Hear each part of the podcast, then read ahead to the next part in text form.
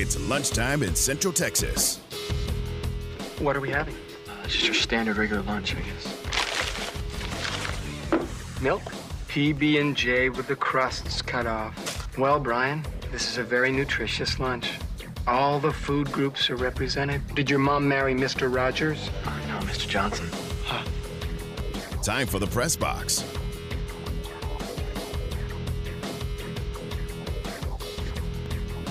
Here's your host, Ward Whites. And it is lunchtime in Central Texas on this thirsty Thursday. Glad to have you along with us as we make our way to 2024. Three days and like 12 hours left. You counting down? Well, I was driving in town today, and there's a sign, like a digital sign, where it's actually it's all 535 actually going southbound. So if anybody's going that way, look for it. And it's on the right hand side, and it it's literally counting down the seconds and the days and the hours. And I was like, really? Isn't that cool? Like, okay, That's awesome. yeah. I'm like 24 better be better than 23. Now, wait a minute. I say that every year. okay. I say it every year. That's fair. I didn't have a bad year. I mean, there's some people out there have had really bad years. Absolutely. But I'm thinking, well, I want it to be better than 23. Okay. That's fair. You know, maybe I'll finally get to be a princess. Oh, Lord. Go hmm. ahead, Aaron. Don't roll your eyes. I didn't say anything. I know. but yeah, we got three hmm. days left and yeah, about 12 hours. 12 hours. 12 hours. Are you doing anything? Are you making New Year's resolutions? No, I don't do those. I don't either because you don't even stick to them. Yeah, weekend, you you say you're going to do whatever it is. The weekend, it's Yeah, wrecked. people think you can just. I mean, you can to some extent, but like those big changes, they're a slow process. I say, have a It's- goal. It's habit and repetition. You know what I mean? Mm-hmm. You want to lose weight, you got to get in the habit of either working out or eating less, Do you or know? both. Yes, and it takes 30 days to create a habit. Did you know that? No? It takes 30 days to create a habit. So if you're like, well, I'm just not going to drink milk today, okay, and you've been drinking it your whole life, mm-hmm. you have to get in the habit of not drinking it for 30 days and then it becomes a habit. There's a little psychology for you. Why would you not want to drink milk? Oh, I hate milk. What? It comes out of a cow. This was the 50s. I would I would report her to the House Un-American Committee. you, ma'am, I comes believe are Out of communist. a cow. Hey, this is not. Did you see that the Smothers brother died? They were real Yes. famous in the 50s. yeah. I yeah. did. I read I a, saw it. a great book about their career and their the show that they had in the '60s, which I never seen, but apparently it was, It was pretty great. groundbreaking. It was yeah. great. and it was very, very It was a variety show. cutting edge Mm-hmm. for the time. A Mm-hmm. lot of the skits that they did. The book was great. Uh, I'll have to get the exact name of it, but if you're a reader and you like the Smothers Brothers, there is a great book out there. Yeah, if Cameron was sitting with us right now, he'd be like, who? yes, Cameron will be back with us on Tuesday. Oh, I can't wait. Yeah, it'll be good to have him Bring back. little young blood into the room. Mm-hmm. Need that. We need that. Yeah. It's called Dangerously Funny: The Uncensored Story of the Smothers Brothers Comedy Hour. Okay. It's a great book. So if you don't have anything else to do, go ahead and read that. Right. There you go. But Or look them up on YouTube and watch some of the shows. yeah, exactly. So, I'm sure they're there. Everything is. I know. How about those bowl games? How about them last night? Oklahoma State gets the win over Texas A&M, 31-23. Unfortunately for Texas A&M, they were missing a lot of their players. Mm-hmm. Not making an excuse, but They held that- in there pretty well, though. that that hurt them. And losing their starting quarterback on play number one, Yeah, did they were- not help that football team. They were team. already facing an uphill climb, and then they lost their quarterback right at the first of the game. 1st They're- play of the game. Yeah, uh, it's a good win for Oklahoma State, but it- that was uh, that was a skeleton crew for the Aggies. As much as I dislike them and watch like watching them lose, hmm they didn't have much of a chance in that game. I don't think They played well. they did. Actually, they they uh, made it a lot closer than I think anyone thought it would be, including me. I, I agree with that. 31-23 the final score, and the Cowboys get the win. How about West Virginia? Just absolutely destroying North Carolina in the Duke's Mayo Bowl, 30 to 10. And Did you see? We've seen we've said this all year long. West Virginia going into the season, their coach was so far on the hot seat that his britches were on fire. totally on fire. Yes. and somehow he turns this thing around for West Virginia. And And look at him now. hats off to him. Exactly. Hats off to Brown because I, I think he did a phenomenal job. And now you look at the Big 12, and the Big 12 is now four and one in bowl games. That's a got pretty, another. We got another one tonight. That's a pretty big statement. That is big. That's a pretty big statement for this conference. That a lot of people said, "Yeah, that's an okay conference." Yeah, I don't, I don't know if they can compete with everybody. Now, granted, some of the teams that they're playing in the bowl games, good or bad, I don't know, but they're in a bowl game. Exactly. A- And people will forget all the minor details about who was playing and who wasn't, mm-hmm. injuries, transfers, coaches leaving and that, that sort of thing. They'll look back and they'll say, like, if the Big 12, what do they have, nine bowl teams? Mm-hmm. If We they, got one, two, three, four more games with yeah, Big Twelve if teams. they go nine and one or eight and two, people will be talking about that. Well, I, I th- I think they should. Yeah, I think absolutely, and absolutely, you're right. I think people don't give Big 12 enough credit because if you look at the at the list right now, let's just take UT out in Oklahoma. There's some good teams on there. There's some good teams, and I just don't think people, like you just said, aren't giving them enough credit. I, My I agree. personal opinion. I agree, and I think it's now. Look, they've had some seasons in the bowl season where they didn't they didn't produce very well. That's true. this year they have, and they got another couple of chances tonight with Kansas State taking on North Carolina State. That is going to be a. That's going to be a good game, I think. I, I think it's going to be a really good football game, and think I, also so. want to see Arizona and Oklahoma. Oklahoma, Alamo Bowl.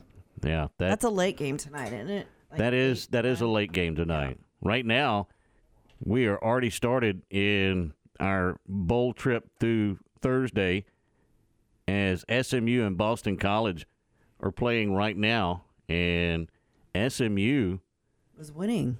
big time and playing well. 10-19 left in the third. They're up 14 to 10, but other them. than a couple of mistakes, they could be up 24 to 10.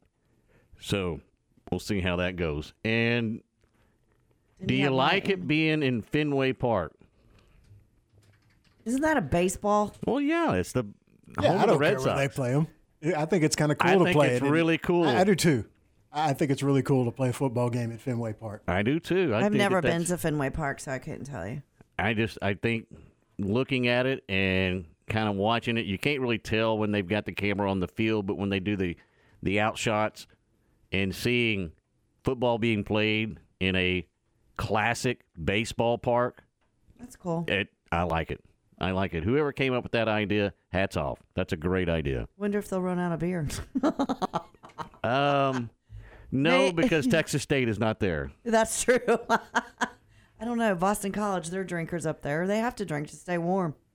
Th- That's the reason. That's what I'm going with. Saying.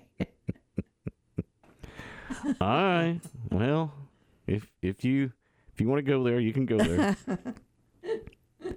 Were you surprised last night with USC taking down Louisville 42 to 28?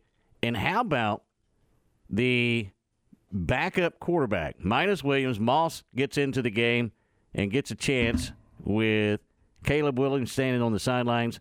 And he just says, you know what? I'm going to throw six touchdown passes in his first college start. How about that? Yeah, I think they may be okay when Williams graduates. I think so. you might be getting a phone call, right? How about that? The uh, backup quarterback comes in and, and plays very well. And I want to ask the question Does that take some pressure off Lincoln Riley? Because Yes. make no mistake about it, he was feeling some pressure going into this game.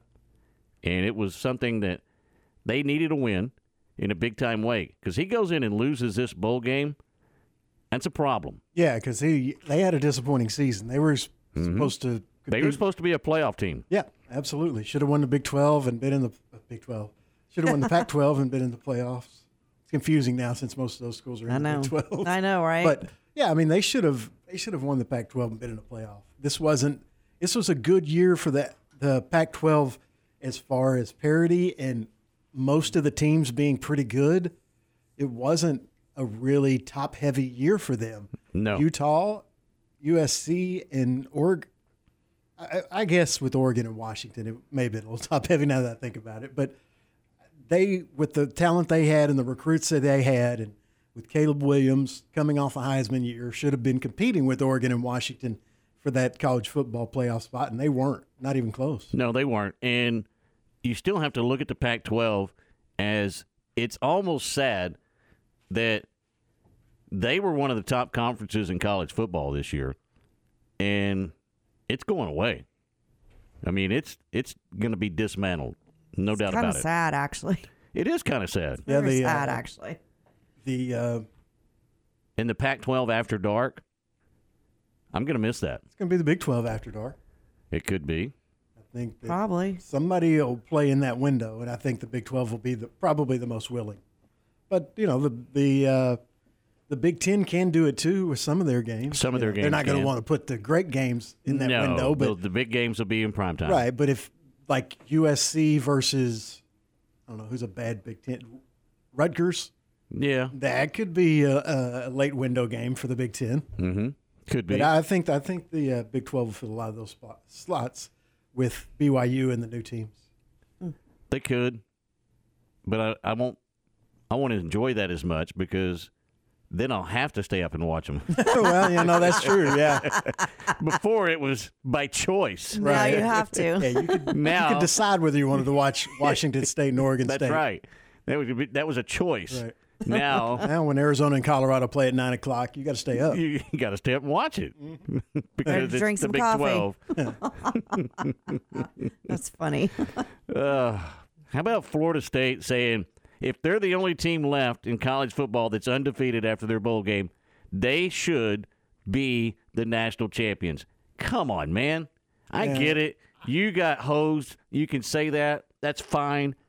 But don't don't give me this don't give me this One, imaginary national championship. Don't raise a banner saying you're national champions when you are not. No. Don't be UCF. yeah, it's a it's a Yeah, exactly. ridiculous situation. They should have been in the playoffs. They're not, but they're also not going to beat Georgia. Half of their team has already opted out, e- either to to declare for the NFL draft or enter the transfer portal. Mostly NFL draft, including their All American receiver uh, Keon Coleman. There's like a dozen players that aren't going to play for for Florida State that would have already been a little outmatched against Georgia with their backup quarterback starting. This game isn't going to be close, and we're not going to have to worry about it. I think that's very arrogant of them to say that personally, because I mean, let's look at the other. Let's look at Georgia. Okay, they did not make it, and they're a great team. And are they better than Florida's, Florida State? I'm going to agree with Aaron. Yes, they are. So that's pretty arrogant of them to make that statement. And to me, that's just being a baby. Well, the other thing is, why would you put that out there for bulletin board material? Exactly. That's not even smart. Yeah. I, That's just- you know, I, I that's that's Arrogance? exactly right. Georgia probably had zero motivation going into this game There's none. because None. they've been playing for national championships, and this isn't that. And now they got a little reason to play. Well, I absolutely. exactly. I mean, they always have some reason to play, but Don't yeah, a little the- extra. Don't poke the bear. No, and now, I honestly, I think Georgia will roll them and beat them by I kind of, probably I three or four hope touchdowns. they do. Well, they will hope now. They do. they will now. Yeah, I mean, they're Aaron's exactly right. Georgia had, I mean, you have uh, something to play for, but there's not a whole lot of motivation for them because this is not their norm, not being in the college football playoff. They're going to a bowl game. Okay, that's fun. That's great. But probably were a little bit annoyed by it and as should be. and and not in a situation where they get entirely fired up.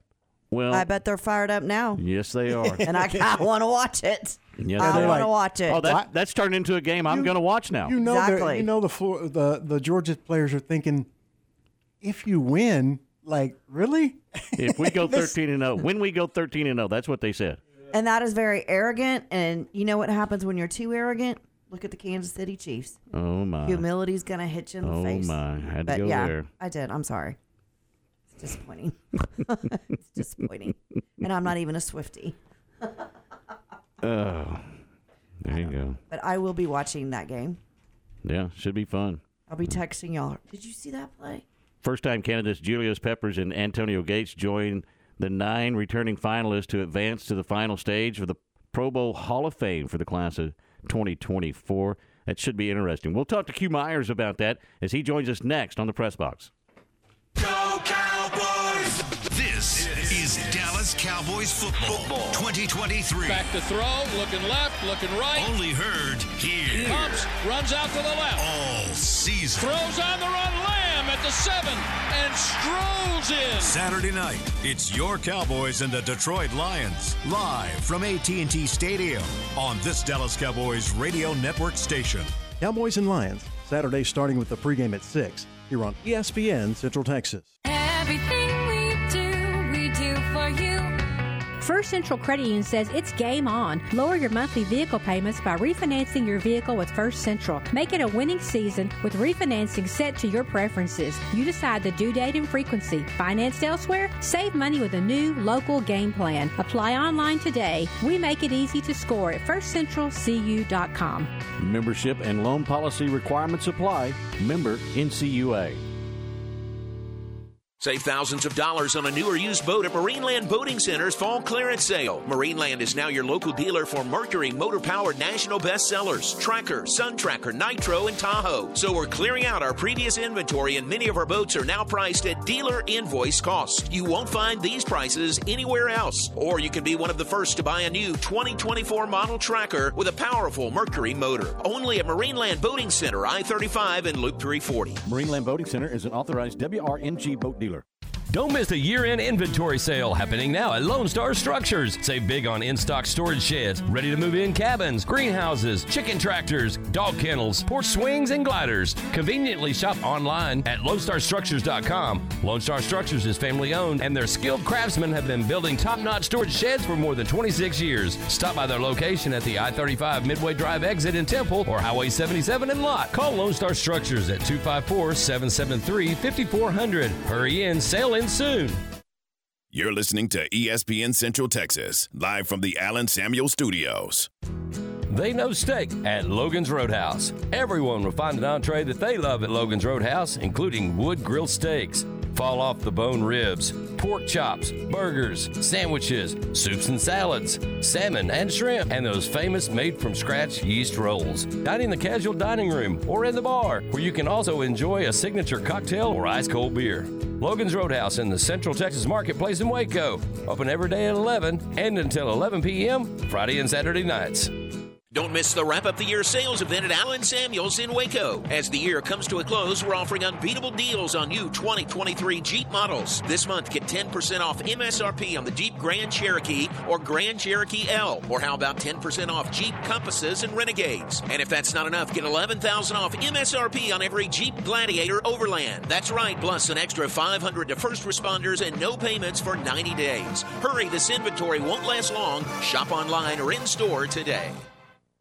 Jay here from Pickup Outfitters. Well, 2023 is almost over, and here we are making plans for 24.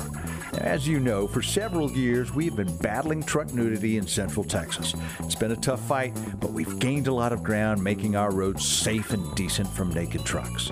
But every now and then we see a truck without a stitch of accessory on it no bed cover, grill guard, toolbox. Heck, some trucks don't even have steps on them.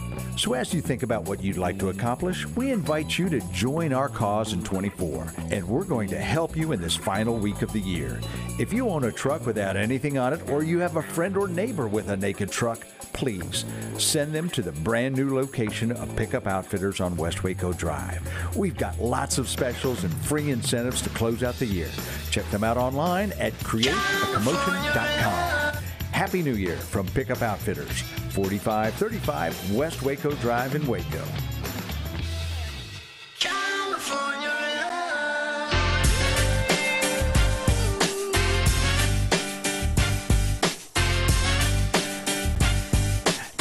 Back to the press box here on ESPN Central Texas, brought to you by Scotch Leaf Trailers and Pickup Outfitters. As it is Thirsty Thursday, and joining us as normal It is Q Myers from Game Night right here on ESPN. Q, how are we doing on this Thursday? Man, I'm fantastic. Now you just brought me into Tupac, man. Don't get no better than that, man. Throw the doves up, West Side. You know what I'm saying? Welcome everybody to the Wild Wild West, man. Don't get me going, man. You get me at the club early, and I'm in Vegas, so the club is always open. Club is always open there in Vegas. Glad to hear from you. I hope you had a Merry Christmas, and I hope you're going to have a great New Year. But let's talk a little football. And right now, I want to ask you about the Pro Football Hall of Fame revealing the modern era finalists coming up, and Antonio Gates and defensive end Julius Peppers, a couple of those guys that are going to be on this list coming up for 2024.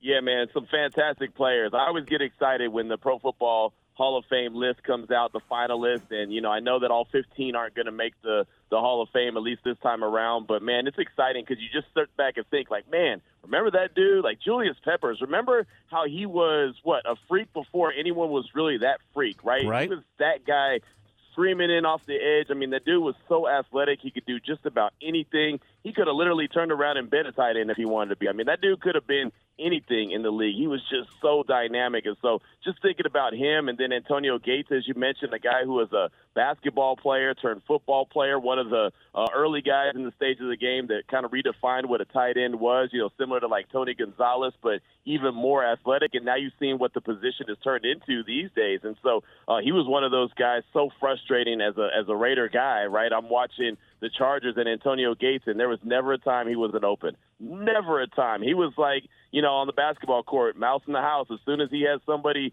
uh, anywhere near him, they couldn't stop him. So he's fantastic. Peppers is fantastic. Uh, Jared Allen is another guy that's on that list, Mhm. and that guy was a monster. There, there's no stopping that dude. And the funny thing about him, he was just so. He was just, I like to call him, he was just so country, right? So country and chill. You know, he just had that, hey, I'm just going to do it my way and I'm going to have fun about it. He rocked the mullet. And uh, I mean, I'm sure that was a man after your own heart rocking the mullet. So, I mean, it, you know, he was, he was great. And I'll say one, man, there's one special one that I'm looking forward to and I really hope he makes it in. That's Eric Allen, man. Eric Allen was a defensive back for the Eagles. He played with the Raiders. Uh, he's on the Raiders broadcast. Like, he's actually a really good friend of mine. And I know every year, man, he gets on the ballot and, you know, he gets cut off right before the finalists are revealed, but he made the final list this year. So I'm so excited, and I really hope that he makes it in because I know how much it would mean to him. So uh, it's more of a personal thing with EA, but man, it would be great to see him make it into the Pro Football Hall of Fame. What about Darren Woodson? Is this finally the year that he gets Ooh. in?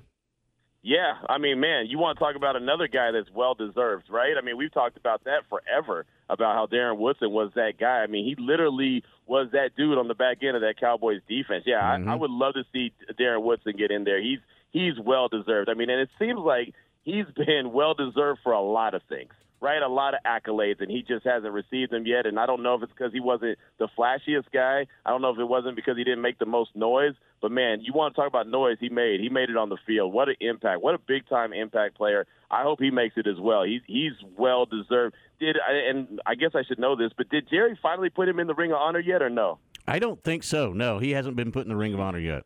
Yeah, Jerry, hello, McFly. Come Yeah. on, if you haven't done it, get, get it done. I mean, that you want to talk about something that needs to happen. That needs to happen as well. Well, let's talk about the Ring of Honor because coming up on Saturday, Jimmy Johnson finally does get put in the Ring of Honor from Jerry Jones, and that is going to be a special, special day at AT&T Stadium, and even having Aikman on the broadcast, I think, adds to it, doesn't it? Yeah, it really does, and I'm sure Troy will be emotional. But Jimmy was the guy. I mean, Jimmy reinvented so many uh, different things, right? I mean, this guy obviously he was huge for the Cowboys. We all remember the Herschel Walker trade, but also, I mean, I'm a draft guy, as you know. He's changed the game for the draft from years on. After that Herschel Walker trade, he made the way people looked at the draft differently, the way that that teams analyzed and made trades on their own. They had their own Jimmy Jar- uh, Jimmy Johnson chart for the longest, right? I mean, he was the guy. But you think about those Cowboy teams, and I don't have to remind you how dominant they were. I'm just glad that Jerry finally let bygones be got bygones and put them aside. Like you could put it aside, regardless of the personal feelings you have about someone. When you know greatness, you know greatness. And Jimmy Johnson was greatness for the Cowboys. It's such a great uh, moment that he's going to finally be put into that ring of honor. It's long overdue. Um, you know, only the greats of the greats are up there, right? I mean, it's not like just anybody gets up into the Ring of Honor. So you know, when Jimmy Johnson's up there, man, that's going to be a very special moment. And I know he's going to be super excited. I remember when the announcement happened and how emotional he was, and Troy as well. So yeah, that's a great moment for Jimmy Johnson. Happy, happy that it's finally happening. Q Myers hosts a game night. You know him as your boy Q and our NFL insider. Q, Las Vegas goes in and takes care of Kansas City. Tell me what's wrong with Kansas City right now. Well, I'll tell you, Kansas City's not playing at the top of their game, right? No. I mean, they they don't they don't have the they don't have the playmakers that they're used to having. They don't have the Tyreek Hills. They don't have the guys that are the veterans that have been there, done that. But I'll tell you, man, the the, the Chiefs itself, they they at some point felt like they could flip a switch. And at some point you can't, right? I mean, you you know very well I'm a Warriors fan, and so the Warriors for the longest were just that dominant team. Anytime you rolled the ball out there, they were able to go do their thing. That's how the Chiefs were on the grass. Well, it's not like that. At some point, that window closes. That window is closing, right? I mean, it's, you're starting to see the cracks in the armor. Travis Kelce is starting to be a little bit more Hollywood than he is football player. You know, he's dropping balls, he's throwing his helmet. You're starting to see the frustrations boil over. I go back a few weeks ago when Kadarius Toney was off sides and and Patrick Mahomes lost his uh, his mind, right? Is going after the official, and he's one of the coolest dudes in the league, and he was losing his mind. He's you know cussing after the game, talking about it's the worst uh, blanket officiated game you ever seen, and just the frustrations are there. So they're not the same team. But I will say, go, going back to Christmas morning, the Raiders went in there with a plan. Obviously, I'm here in Vegas. Obviously, I'm a Raider fan, but I like to look at this very objectively. They went in there with a plan. Antonio Pierce told us in the media room all week long, like enough is enough. You know, they they have all the tricks, they do all those trick plays. That's great. The way to stop that is to punch it in the mouth. And you know what they did? They went out there, and you'll appreciate this. They went out there and treated the Chiefs like Ralphie treated the bully in Christmas Story, right? At some point, at some point, Ralphie got pissed off and was like, "Okay, you're not picking on me anymore, and I'm going to beat the brakes off you." And they pummeled them, right? And, and the funny thing about it is, the Raiders had, a, if they had an offense worth of salt, they would have blown them out. But their offense was terrible. But the defense was so dominant, scoring 14 points, and they literally punched the Chiefs in the mouth and kept punching them, and they didn't know what happened. Like when Mike Tyson got knocked out, he's on the canvas and he's looking up like, what do I do now? I've never been in this position. The Chiefs were not used to being in that position. Right. The Raiders went in there, they stole their lunch money, and they didn't even run away after they stole their lunch money. They're like, yeah, I'm taking it, and we're going to walk up out of here and head back to Vegas. That's exactly what they did. Only Q would use my favorite movie as a reference. I appreciate it. Q, Lamar Jackson, did he seal the MVP last week? Uh, he got a lot closer. Let's put it like that. I don't think that his performance was that dominant, where it was like, wow. But the Right. the other the other side of it was Brock Purdy's uh, his performance was that bad. right? I mean, it's one of those things where where you separate yourself because the other person did really bad and you didn't do anything bad. Like Lamar did nothing to hurt himself, and Brock did everything. And honestly, watching that game, and you guys tell me what you felt. I felt like I was watching a game that the 49ers were trying to seal the deal on Purdy being the the MVP instead of just going out and playing their game. It didn't feel like a 49ers game. And the Ravens went out there angry because they were five and a half point underdogs. Were like, yeah, we're going to go win this game, and they did. But it just felt like the Niners' agenda wasn't to win the game; it was to put Brock Purdy in the position to win the MVP. Because what a great story, right? Nobody's ever been Mr. Irrelevant, then turn into league MVP. And I feel like that they absolutely blew it for him, and now he's out of the conversation. It felt like to me that they were forcing a lot of things that they normally don't force. Yeah. Yeah, and that's that's what you do when you're trying to show off a little bit. It's like it's like when you go to the you know when I played basketball, man, and you know there was a good looking girl over there on the side of the court. I'm like, well, let, let me get into my bag of tricks just to let her see how cool I really am. And then all of a sudden I go like 0 for 8 or something, right? I'm trying to force up shots to make myself look good, and I turn in the worst performance ever. You know what I mean? It's like it's like they were trying to show off a little bit or you know, put Brock Purdy in the spotlight him a little bit. And I don't think that that was a very good idea. And not to mention that Ravens defense is probably not the defense that you want to showcase or try to do something like that against because it's really sticking good. Your boy Q with us here in the press box on ESPN Central Texas, host a game night on ESPN. And what in the wide world of sports is happening in Denver? Russell Wilson gets benched, and Jarrett Stidham is going to be your starting quarterback this week.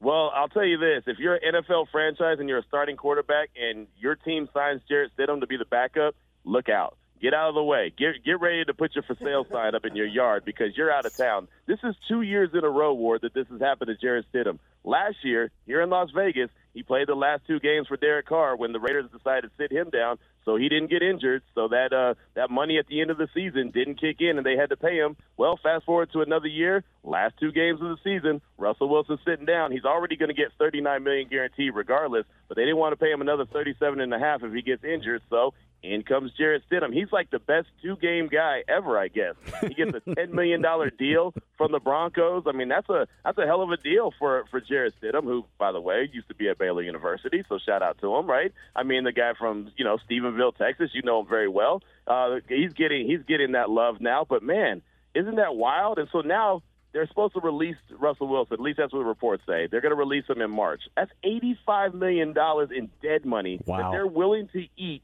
to get rid of that. Think about that. They're willing to say, you know what? I don't want to. I'm going to burn eighty-five million dollars in the front yard just to get rid of you.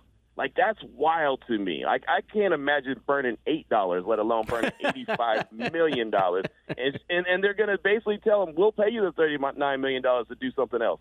Just not going to do it here. So that's what they're going to do. And that's just again, Sean Payton is the guy. He's the end all be all. Ever since they hired him, they knew that he was going to be uh, the guy that was in charge of everything. But just to think that a guy that's actually not playing bad either, Russell Wilson's actually pretty playing pretty decent. To say that you're willing to sit him down, give him all this money to go away is wild. So, uh, like I said with the Raiders when they did it with Derek Carr, you better have the plan, not a plan. And well, so far the Raiders haven't had the plan; they only had a plan. So I want to see what Denver has. Do they have the plan? Do they have the guy in, in mind, or are they just going to kind of fly by the seat of their pants and hope they figure it out? Well, we'll it- see. is it a situation where you think it's just Sean Payton and Russell Wilson personalities just don't match, and Sean Payton, as you said, has the hammer?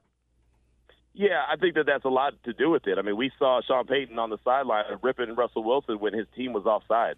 Like, I mean, to me, I kept thinking, and as as I kept rewinding that and watching, I kept saying, "What the hell did Russell Wilson do that was that bad? Besides his team being offsides, that wasn't him offsides. That wasn't him, you know, doing fumbling the ball. That wasn't him throwing a pick. His team was literally offsides. Russell Wilson goes to the sideline, and Sean Payton rips him and rips him and rips him some more. And I thought, okay, that's a that's a, a, lifetime achievement award right there. You know what I mean? Mhm. That's like when you're that's like when you're mad at your at your at your significant other, and one little thing all of a sudden sets you off, and everything that you've been holding on for the last six months comes out. You're like, man, I all I said is, do you want paper or plastic? And all of a sudden, you rip me and you want, you know what I mean? Like, where did that come from? Well, I just felt like that that was a lot of built up, uh, you know, aggression towards them. So yeah, that they clearly aren't on the same page. That's not Sean Payton's guy. He didn't trade for him. He didn't sign him to a massive contract. That oh, by the way, I don't even know if you know this. His massive contract that they signed him to, that five-year extension, mm-hmm. doesn't even start until next year. Wow. Think about that. It doesn't even start till next year, so there was no reason for the Broncos to sign him to a contract extension. They did it just to make him feel good about himself, and now, less than two full years later, he's on his way out the door. That that could come back and bite him in a big way. You, you think? Cowboys Yeah. in Miami. Cowboys just cannot beat a good team. Cowboys cannot play on grass. Explain that to me. They just can't travel. They're they're they're struggling on the road, I, and that's a problem for them in the playoffs. I mean, they're going to have to go on the road, right? They're fantastic at home. They're seven and zero at home, and I expect them to be eight and zero after this weekend. But they're terrible on the road, and that's a problem for a team that has playoff aspirations and thinks that they're going to go and make a, a deep run. I don't understand what goes wrong with them while they're on the road. I really don't. You know, it's it's it's funny because we just saw this with the Astros and the Rangers in the World Series, where Mm-hmm. you know what the Astros couldn't win at home, and they went and went one on the road, and it was so bizarre we couldn't fi- put our finger on exactly what was going on. I can't figure it out here either, right? I mean, I, I know that there's a problem with the Cowboys and their run defense. I know that they they need a, a guy who can stop the run. Uh, they they they give that up. That's not good, you know. And Miami just they they had their way with them really. I mean, I know the game ended up being a pretty close game, but it didn't feel like it should even be as close as it was. It just the, the Cowboys in that run defense, man, really bothers me, and I think in the playoffs it's going to come back to bite them. So. Uh, yeah, it all looks good when Dak's throwing for all these yards and CeeDee Lamb's getting into the end zone, this, that, and the other. But man, when that offense isn't clicking and that defense isn't stopping stopping teams from running on them, man, it's it's a long day at the office for the Cowboys. I, I think they're in some trouble, man, because I don't see them winning the division. So they're going to have to go on the road in the playoffs. Q Myers hosts a game night on ESPN with us here in the press box on ESPN Central Texas. And let's stay with the Cowboys as they host Detroit. You mentioned they're really good at home, but you joined the Lions party a little bit late, like me. And I'm not really all in on the party, but I think this is a game that the Dallas Cowboys should win at home. I agree. If they were playing in Detroit, I'd say game set match Lions. I mean, just it's just that simple. I, I would say that the Lions would win if they're playing in Detroit, but they're playing in Dallas. I think uh, the Cowboys will get it done. I don't think they've lost to a team at home. I don't think. I I think the closest game has been like 20 points. I mean, they they're Yeah. just that dominant at home. So yeah, I, I think that they're going to win this game. I do like what the Lions are doing. I mean, think about this, Ward. They won the NFC Central or the NFC North, excuse me, for the first time ever. Because the last time they won the NFC, it was the NFC Central, right? I mean, Right. think about that. It's been 30 years. Think about this. I, I I scratched my head when I did this research. Tag team whoop there it is was a top song the last time that the the last time the Lions won their division. Like think about that. Like tag team, right? I mean tag team, back again, check it back in, let's get right. I mean all that. Even though I know it like it's the back of my hand, look how long that's been. It's just Right. so wild to me. So they've turned things around. They're a really good team. They're feeling good about themselves. They'll host the playoff game, but I don't think this is the one that they're going to win. Just because Dallas is so dominant at home, they need to get that W. I'm sure they will. Uh, but man, Detroit, I got to give them so much credit for what they've been able to do. And shout out to Dan Campbell. I like what he's doing as the coach. I do too. I think he's done a phenomenal job there in Detroit. Tonight, Thursday night football, Cleveland and New York, and the Cleveland Browns can clinch a playoff spot. How long has it been since we said that? Right, exactly. It's been quite a while. The last time the Browns got into the playoffs, Baker Mayfield helped get them there, and then they told Baker they didn't like him anymore, and they sent him out of town. Right? I mean, that's that's another storyline to think about. But yeah, man, the Browns. I think Kevin Stefanski should be in the conversation if he's not already for Coach of the Year. This dude has got this team in the verge of being in the playoffs, and they're on their like quarterback five. Joe Flacco was literally sitting around the table there on Thirsty Thursday with me and the fellas, right? Drinking beers, telling lies, and now all of a sudden he's out there he's out there winning football games for the for the Cleveland Browns and, about to guide them to the playoffs. And I'll tell you this, my my my, my co-host on the show a lot, Emmett Golden, he's from ESPN Cleveland. He's like, man, the Browns are going to go to the Super Bowl, and I was like, all right, dude, you're going a little far with that. But man, with this defense and Joe Flacco knowing what he knows and a strong run game, I mean, I'm not going to count them out of a playoff game. I don't think you can. Rule them out. No, you can't. And so, as much as I don't believe that they'll be a Super Bowl team, like I want to make that clear, I don't believe that. There's a part of me that's like, man, I know he's just talking, but he, you know, he's not really that far off. Like this team has a chance to make some noise. That defense is phenomenal. So, you know, unless Flacco just all of a sudden messes up and and you know messes up the bed or whatever like that, I think this team has a chance to to make a nice little run and make some noise. And again, man, to be on quarterback number four or five, that is that is wild to me, man. And and then on top of that, think about everything they gave up to get Deshaun Watson. Right. And look how that's worked out for you. You want to talk about Russell Wilson? Those are two bad, terrible trades. The the Browns made that trade. They got desperate. They traded for uh, Deshaun Watson from the Texans, and the the Broncos got desperate. They traded with the Seahawks and did everything that they did, and neither one of those scenarios have worked out. So there's that. Q Myers hosts a game night on ESPN with us here in the press box on ESPN Central Texas, and the New England Patriots coming down to their final couple of games. Are are we seeing the end of the Bill Belichick era for sure? Oh yeah, yeah, it's happening. It's happening. I don't. I never thought I'd say that. I thought that my era would be over before his era was over, but I don't think that that's going to be the case unless something happens in a couple of weeks. So let's keep our fingers crossed that it doesn't. So, uh, you know, but I, I do think that Bill Belichick, man, I think that that's going to be a wrap, which is so wild to say that. So I don't know where he'll be next year. I don't know what team is interested in him, and I don't know what kind of power he's going to want. I think that's going to be the biggest hangup. Is I'm sure a team will want him as a coach. I don't think a team is going to want him as a coach GM. And I think that's why New England's in the problem that they are the trouble that they're in right now. They've allowed him to call all the shots for far too long. And now you look at the talent on that team, and it's just not there. The defense is solid, but the offense is on the struggle bus. They're going to look for a quarterback in the offseason. They're going to look for some wide receivers in the offseason. They're going to look for a solid uh, offensive line in the offseason. They've got a lot of work to do. And oh, by the way, they don't have a whole lot of work. Uh, they don't have a lot to work with either. So Right. uh, they've they, they've got a tons of questions. But yeah, uh, Bill Belichick, man, this is the swan song I think for uh, for the hoodie there in New England, and we'll see where he pops up next year. Yeah. Do you think he even coaches again?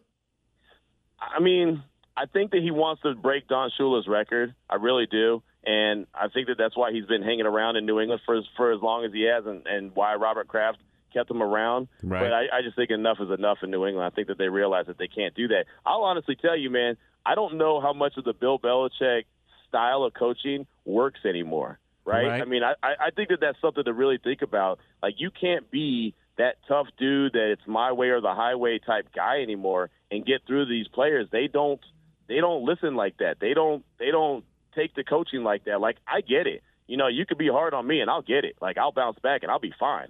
But these dudes, man, they're just different. They're built different and they're like, "Hey man, I I carry more weight in this organization than you do." I can go to the I can go to the, the the owner and be like, "Hey man, I don't like this coach. Let's get him up out of here." Right? I mean, look, when Josh McDaniels got fired here in Vegas, one of the deciding factors were Mark Davis going to Davante Adams and Maxx Crosby and Josh Jacobs and a couple other players in the locker room say, "Hey, how are you feeling the vibe in the locker room?" "Oh, we don't like it." "Okay, coach, you're out of here." Like you can replace a coach, you can't replace the players as easy.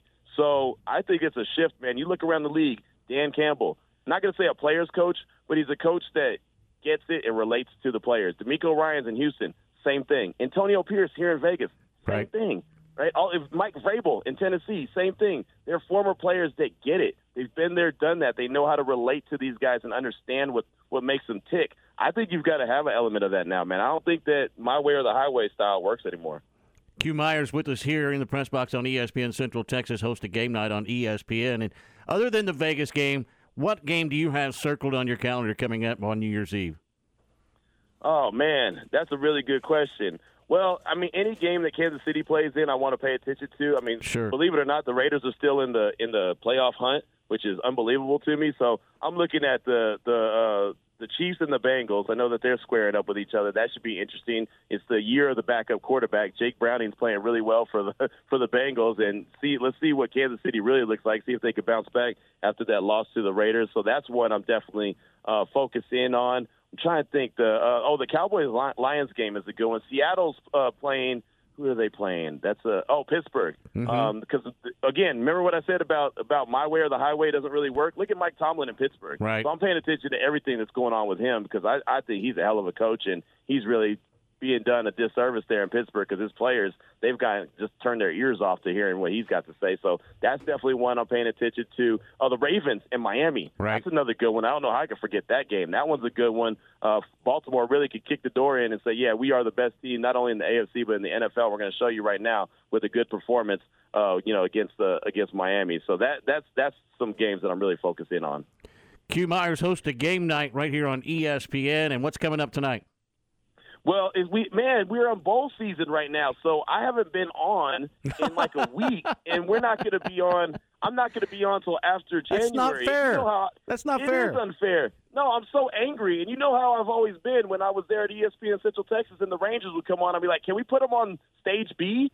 Can we put you know can can we put them on the in the back room? Can we put them on that station?" So I tried to lobby and get the bowl games. I was like, "Hey man, is there any way we can get the bowl games somewhere else?" And they're like, "Yeah, Q, we're going to play your show and sacrifice all that great TV money and all that revenue that we're going to create by playing the bowl game." Sure, you're good, but you ain't that good, brother. So you know, I figured just- I, better just. I just want to let you vent. I just want to let you vent. See if I can turn you up a little bit. man, I'm telling you, it's, it's, it makes me so angry, man. I hate missing shows. There's nothing more than I hate. Uh, let's put it like this, man. They asked me to do the midday show. They were like, "Hey, could you fill in for uh, Carlin versus Joe?" And I was like, "No." And they're like, "Why not?" And I was like, "Cause I got my show to do at night." And they're like, "Yeah, I know. You wouldn't have to do your show." And I was like, "No, I've got to do my show. Like I, that would be great to be heard in the mid- midday, but that's not my show. And so I want to make sure I'm on for my show. So." Yeah, I'm. You know me, man. I can't help myself. I know. So, well, that. you're on the midday right now, and I appreciate it very much. exactly. My people in Central Texas can't hear me if I go on Carlin versus Joe. That's right. Game night. That's- Jeez, what are they thinking?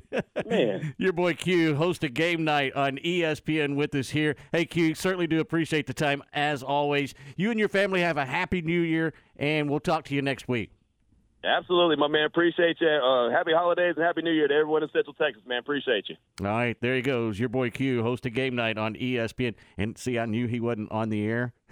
and I just, I just wanted to light his fuse a little bit. Yeah, I, I like I like how he thinks about it. he about hates missing shows. it. No, and, I, and Hates that's it. the way you should. Like he's got.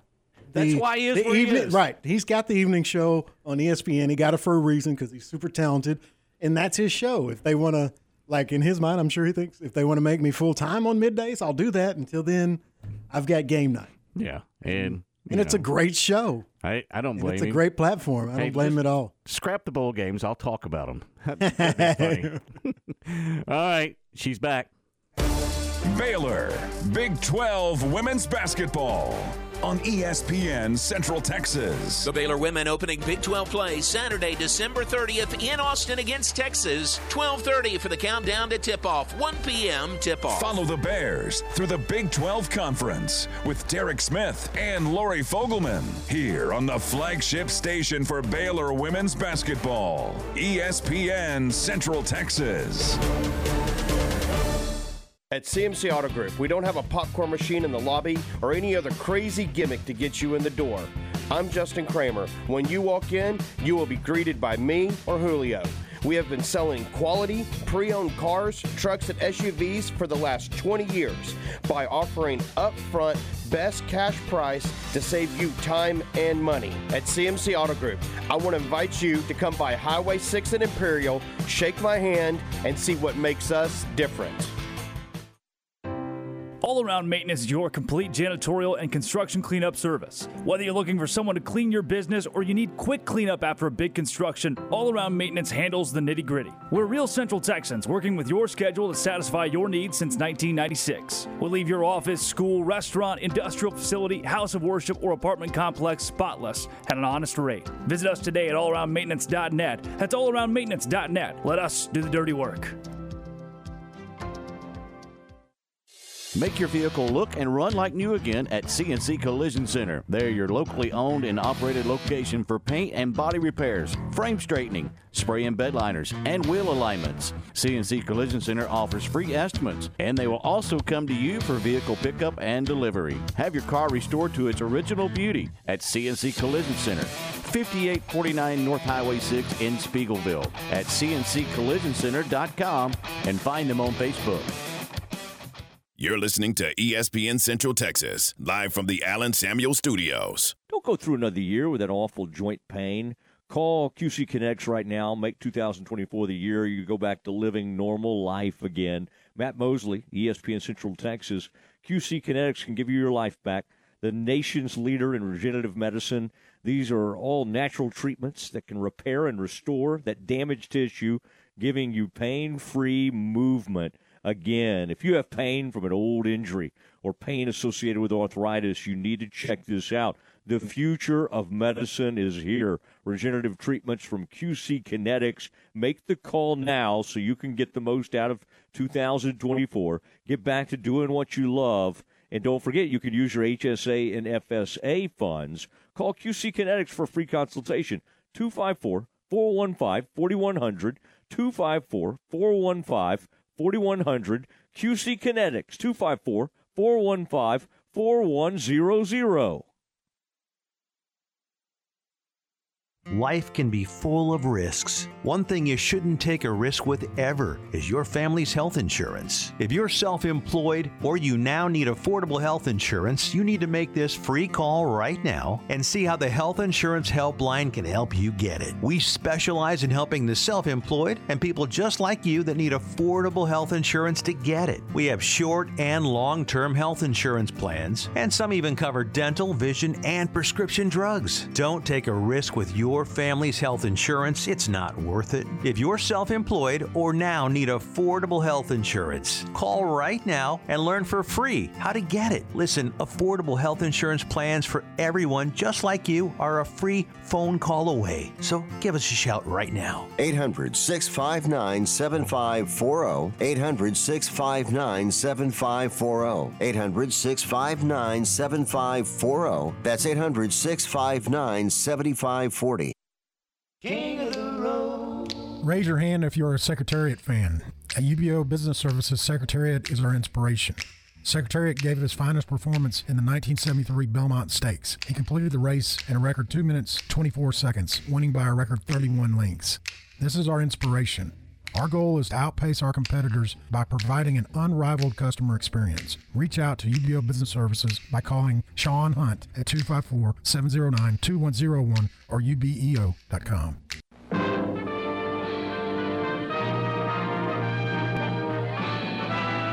Spanning the globe to bring you the constant variety of sport, the thrill of victory, and the agony of defeat. The human drama of athletic competition. It's time for Stephanie Sports Talk, sponsored by Advanced House Leveling and Foundation Repair, Epperson Tractor, Lafayette Restaurant and Cantina, King Ranch Turfgrass, Mosby's Land Management, Myatt Fuels. And now, here's Stephanie. I'm here. The floor is yours. The floor is mine. the spotlight is on you. Oh, Hey, man, it was so good to hear Q's voice. He's doing so good. Yes. Always good to have him on. I'm proud of him. But bowl games, right? Mm-hmm. So when I was growing up, Uh oh. I used to love to watch the Rose Bowl parade. Mm-hmm. That's a good one. Yes. So I just did some research on the Googles Shocking. and I wanted to bring some things to your attention about the Rose Bowl and the parade. Okay. Okay. So we know that Alabama, Michigan are going. Okay. But did you know that they have a thing called the Rose Bowl Bash that happens after the parade? Did not. I didn't either. So what it is, it's free for the whole family. It's it's like in one of the parking lots next to the stadium. And they have live music. They have a beer garden, of course. They have games for kids. Mhm. You can take pictures with, you know, the Rose Bowl trophy or whatever. And um, they do like giveaways, you know, all kinds of stuff. And then the Michigan band plays at like 12 o'clock. And then the Alabama ba- uh, marching band plays at 2.30. So I didn't even know they had that. And I guess they started that a few years ago. So if you want to go, you can catch a plane and go to Pasadena. Mm-hmm. And they have all day activities. And you can still get a ticket to the Rose Bowl, believe it or not, at the low price of $990. Whoa. Whoa. That's a lot of money. It is. But, that's- people pay it. Yeah, but people they pay absolutely it. will. And I didn't know this, but the residents of Pasadena get discounted tickets. They do. I had no idea. How about that? I Yeah, wonder so- why that is. Probably because I'm about to tell you. Oh. They you. all volunteer for the parade. There are over 960 volunteers for the parade. That's a, that's they put lot. in over 80,000 hours and they prepare all year. So as soon as the parade is done, they start breaking it down. Mm-hmm. So here's some fun facts for you. All right, the parade, of course, is January 1st, and it starts at 10 a.m. It goes, it's five and a half miles long. Right. Okay. The average cost of a float is $275,000 For the float? for one float. That's the average cost. Well, they have about 45 floats in this parade. So, and they used to back in the day, remember, they used to have like, you know, Prudential, like a major sponsor, business sponsoring. Well, now it's just individual communities that and nonprofits that come together and put these together and get donations and their own people to put, you know, these um, floats together. Get this. There's over 60,000 roses that can be used on one float. Yeah, I knew the floats are all made out of roses. Yeah. Which is amazing to me. And you know, they don't even come from the United States. What? They are flown in from South America, Ecuador, and that area. Is that Really? crazy? Yeah. And um, yeah. So they're all flown in. And so if you imagine 45, Aaron's the mathematical genius in here because it's, it's not me. We're in trouble. if you have 45 floats and on average 60,000 flowers on one float, what does that equal? Somebody on the text line. I don't care. I don't know. It equals a lot. Uh, yes, like more than 61,000, but that's a lot of flowers they fly in. Okay. The Grand Marshal, which I don't even understand what that means. I guess somebody who That's- leads the parade. That's yes. Okay. It is Audra McDonald. I guess she's a Broadway star. Don't know who she is, but she's the Grand Marshal this year. And the theme is celebrating a world of music, the universal language. Okay, now it's kind of cool because, you know, every every parade I've ever been in or seen, you've got horses, you've got cars, you've got bands from high school to college. Well, this year they're doing that as well, but then they have music um, groups from Japan coming in, Really? Venezuela, Mexico, um, even Panama. And to kick off, I guess some of the stars that will be singing will be Michelle Michelle Williams from Destiny's Child. She'll be singing. Uh, and then The Voice, you know, the show The Voice, the Mhm. champion Cassadee Pope will be there. So, you know, not huge names like Taylor Swift won't be there, but, you know, some of these others will. I don't know. She's probably busy with Travis Kelce. But, anyways, um, and then here's the funny thing is that, well, it's not funny, but the parade, you know how much it generates on average a year between the parade and the game? So you put it together, I would think it would be astronomical. over $200 million Wow. in one day. Maybe two, because you know some people are going to get a package deal where you fly in, stay at a hotel, and the night before, you know, whatever. Some people go out there for the whole week. I know. What? Why? I don't know. I guess you could go to Disneyland. Well, Michigan and Alabama's teams went to Disneyland. Mhm. Yeah, they do every year. That's part of the Uh-huh. package. Yeah, they go in the parade. So I think that's pretty cool. And let's see, this will be the 135th Rose Bowl and the 100 or no, 110th Rose Bowl 135th parade. So the parade started before the Rose Bowl, which I think that is very interesting. Now, how did they have the parade before the game? So two dudes, I don't, I can't even pronounce their name. That's why I didn't tell you about them. Sorry, I drug you into that. they started this nonprofit organization to show the roses in Pasadena. Well, it grew and got so big, and it started back in 18, I want to say like 91 or something. Okay. And so the Rose Bowl didn't come along until like 1910. Hmm. Did you know that? I did not know that. I, I thought they coincided with each other. No, the parade came first, then the bowl game. Hmm. So that's why the parade's 135 years old. And the game is 110. So they it's grown, but the parade has grown, you know. Um, and I didn't know this either, but I guess there's like three judges. I don't know who these judges are, but uh, 24 floats out of all those floats can get awards, like for floral design, presentation, Mhm. if you have entertainment, your creativity. Um, but it's like a big deal. It's And- a huge deal. And the only cars that are allowed in the parade are the one that carries the Grand Marshal, the mayor of Pasadena, and any Rose Bowl Game of Hall of Fame inductees. That's it. Huh. Who knew? And I thought, well, if Yeah. you think about it, you don't see very many cars. You know, I didn't really ever think about it, but you're right. it's mostly so- the floats. Mostly the floats and then like high school, college bands that, you know, high schools Mhm. I've never even heard of.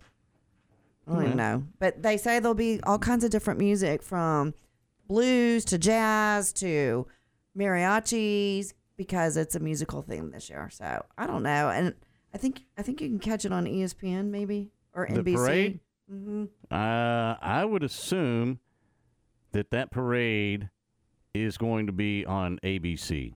Probably. Let me look here. Yes, it Yeah. will be on ABC. Yeah, so in the morning at 10 a.m. from 10 to 1, you can watch it. And then, Mhm. so. Aaron doesn't seem very excited about this.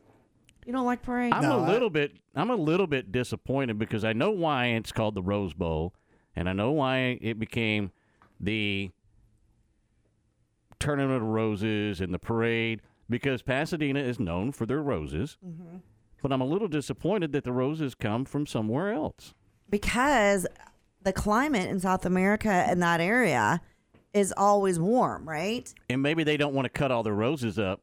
In Pasadena. Maybe. Kind of like in Tyler, Texas, they have roses. They have a lot of roses. And so, but they are all, yeah, they all come in from South America, one because of the climate, and they grow so many roses down there, which I didn't know that. Mm-hmm. But um, yeah, but it started because of the roses in Pasadena. Have you ever been to Pasadena? No. Okay, you- you're not missing much.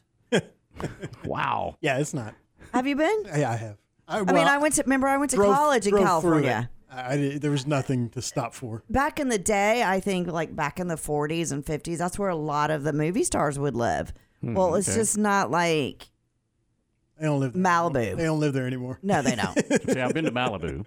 And Malibu is beautiful. It you have is Pepperdine University and all Mhm. that. It's beautiful. I've been beautiful. to Pepperdine. We drove Mhm. through the campus. It's beautiful because it sits up on that hill. Mm-hmm. Those are my old stomping grounds.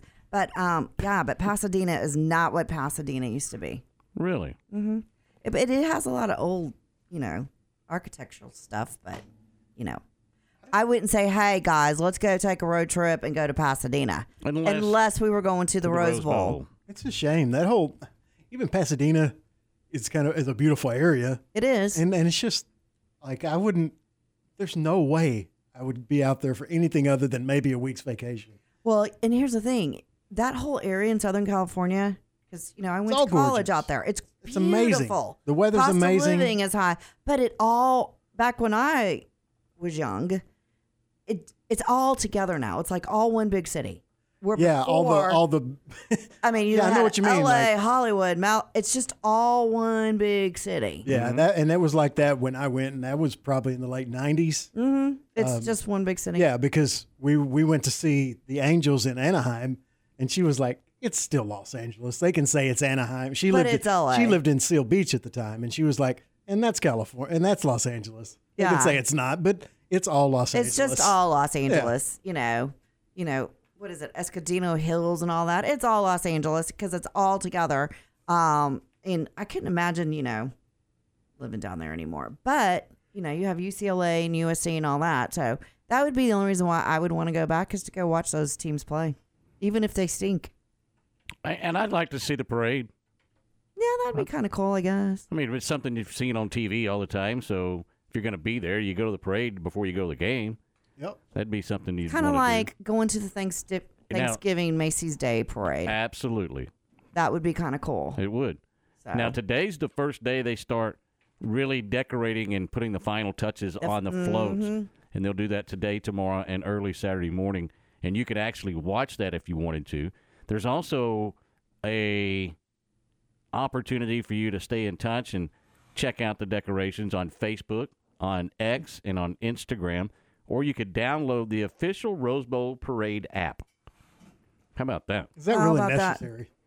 Well, No. Aaron, like for us, no, but there might be somebody out there who really likes it. I mean, you can I find don't know. a link to it live without downloading a separate app. But you know what? There may be Maybe a you're on the maybe app. you're like I don't know. Maybe you're traveling down the road and you want to watch it on your Why, phone. why don't you download the app and let's look at it? Yeah, I may do Aaron.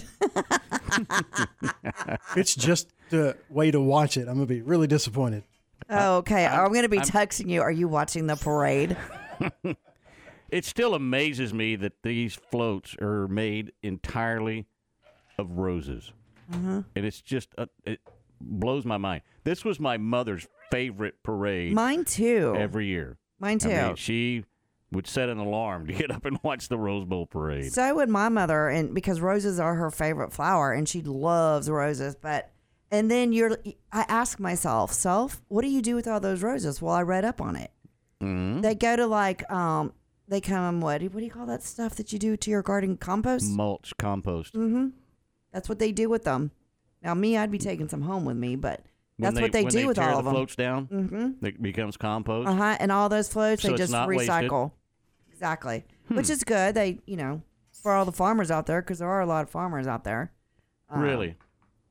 Yeah, there's tons of you. You don't realize it till you get well outside of LA, but Actually, my yeah, my tons s- of farmland uh-huh. around that area. Yeah, you've got some citrus farms, but my son's grandfather, they're more in Central California. He has almond ranches, which I didn't even know. Well, they call them almond because they're weird, but it's almonds. because they're weird. well, they're like you know, I don't know. They just they. I have to correct them. They correct me, but it's kind of interesting. Mm. Almond ranches, yeah. So, anyways, I thought that was kind of interesting to know about the Rose Bowl and all those flowers that don't even come from here. So here's the other thing. Did you mention this? And you may have, and I was, wasn't listening. I'm sorry. Imagine that. The tickets for the parade by itself. oh, so you can if you like want a seat ticket. Like Mhm. you know how you have the bleachers. you can reserve a seat. You can reserve a seat and you have to pay for it. I did not see how much it was, but you, 120 bucks a ticket. that actually isn't bad. Is no, it? not not too bad. Or you can stand on Colorado Boulevard for ninety-five dollars. Yeah. See, I'm. I'd rather spend money to go to the game, but not at nine hundred ninety dollars a ticket. I, I'm sure there are some. There are some tickets. I bet if you went to SeatGeek or something, you could find some cheaper tickets. But, Mhm. you know, but you might be in the nosebleed to watch the game. But Right. Um, and you know, no offense to Leslie Davis if she's listening, our coworker here, who's a Michigan fan, but I wouldn't really care about watching them play. Michigan. Yeah. Okay. That's. Alabama, yeah. Okay. But yeah, but I would love to go to a bowl game like that. Let's do it next year, no matter who goes. Just go to the Rose Bowl. Just go. I'd like to go to the Rose Bowl, the Sugar Bowl, the Orange Bowl. Do all Bowl. three. Do those three for sure. Well, I think some of them are coincide with each other, so that'd be a tough deal. Okay, well we can send Aaron to one, and we'll go to the other ones. Sounds like a plan. all right. Is that it? That's it. That's all I got. Mm, Very nice. Rose Bowl parade. Yep. I want to go. Aaron's gonna download the app for us. Yes, I need Aaron. He's gonna give us play by That is- play. That is your homework. Download the app and let Give us us know what's play on by the- play. What's on the app? I bet there's not a whole lot on the. Well, I don't know. We'll find out. We'll find out. We'll find out where the app is at. All right, we'll take the break and come back, give you an update on SMU and Boston College as they uh, start the bowl day off for us. That's coming up next on the press box. Dallas Cowboys football 2023. Back to throw, looking left, looking right. Only heard here. Pumps, runs out to the left. All season. Throws on the run, Lamb at the seven, and strolls in. Saturday night, it's your Cowboys and the Detroit Lions live from AT&T Stadium on this Dallas Cowboys radio network station. Cowboys and Lions, Saturday starting with the pregame at 6 here on ESPN Central Texas. Established in 2007 and independently owned, Alliance Bank Central Texas is committed to helping families and businesses meet their financial goals. From their tellers to their board of directors, they know the importance of superior service and competitive products. Customers have confidence knowing that their financial business is in good hands. Alliance Bank Central Texas with two Waco locations, also in Temple and Georgetown, and at alliancebanktexas.com. Member FDIC and equal housing lender. Oh, Richard Carr, Buick GMC, how lovely are your SUVs. Oh, Richard Carr, Buick GMC, I love the trucks you have for me. Strong and tough with luxury, room for all my family. Oh, Richard Carr, Buick GMC, you are the dealership for me. Our family to yours, La Fiesta Restaurant and Cantina wants to thank Central Texas for voting them as the best of Tex Mex restaurant for 2023. And thank you for the votes for the best of chips and hot sauce, best margaritas, best enchiladas, best queso, and the best tortillas. Making you hungry? Then stop on at La Fiesta Restaurant off Franklin Avenue in Waco. Check them out online at lafiesta.com. La Fiesta, where passion is our most important ingredient. Find sports news, streaming, and show podcast at syntechsportsfan.com. So I have been in the operating room most of my career, watching people have orthopedic surgery, watching people get knees replaced, hips replaced, shoulders fixed, and I knew there had to be a better way. That's Dr. Daniel Zuckerman, a medical director for QC Kinetix, the nation's leader in non invasive regenerative treatments for pain relief. I see so many people who could have been helped before they got to the operating room if only they had known about regenerative medicine. QC Kinetix, a natural alternative that uses your body's own healing properties to help restore and repair damaged joint tissue, providing long lasting relief without drugs, surgery, or downtime. Well, it feels great when I do get to see somebody who we help, who I know I kept out of the operating room. It's amazing how we change people's lives without surgery. Call QC Kinetix for your free consultation. Call QC Kinetix 254 415 4100. That's 254 415 4100. 254 415 4100. Mosby's Land Management is a family owned business that's been serving the Central Texas area for over 20 years. We're an all inclusive land management company that provides services such as tree trimming and removal, stump grinding, land cleaning and clearing, mulching services, demolition, cleanup, haul off, culvert installation. Give a local Central Texas company an opportunity to work for you on your farm, ranch, personal property. Give me, Mosby, a call 254 749 1648 or check us out on Facebook. I'll treat your place like it's my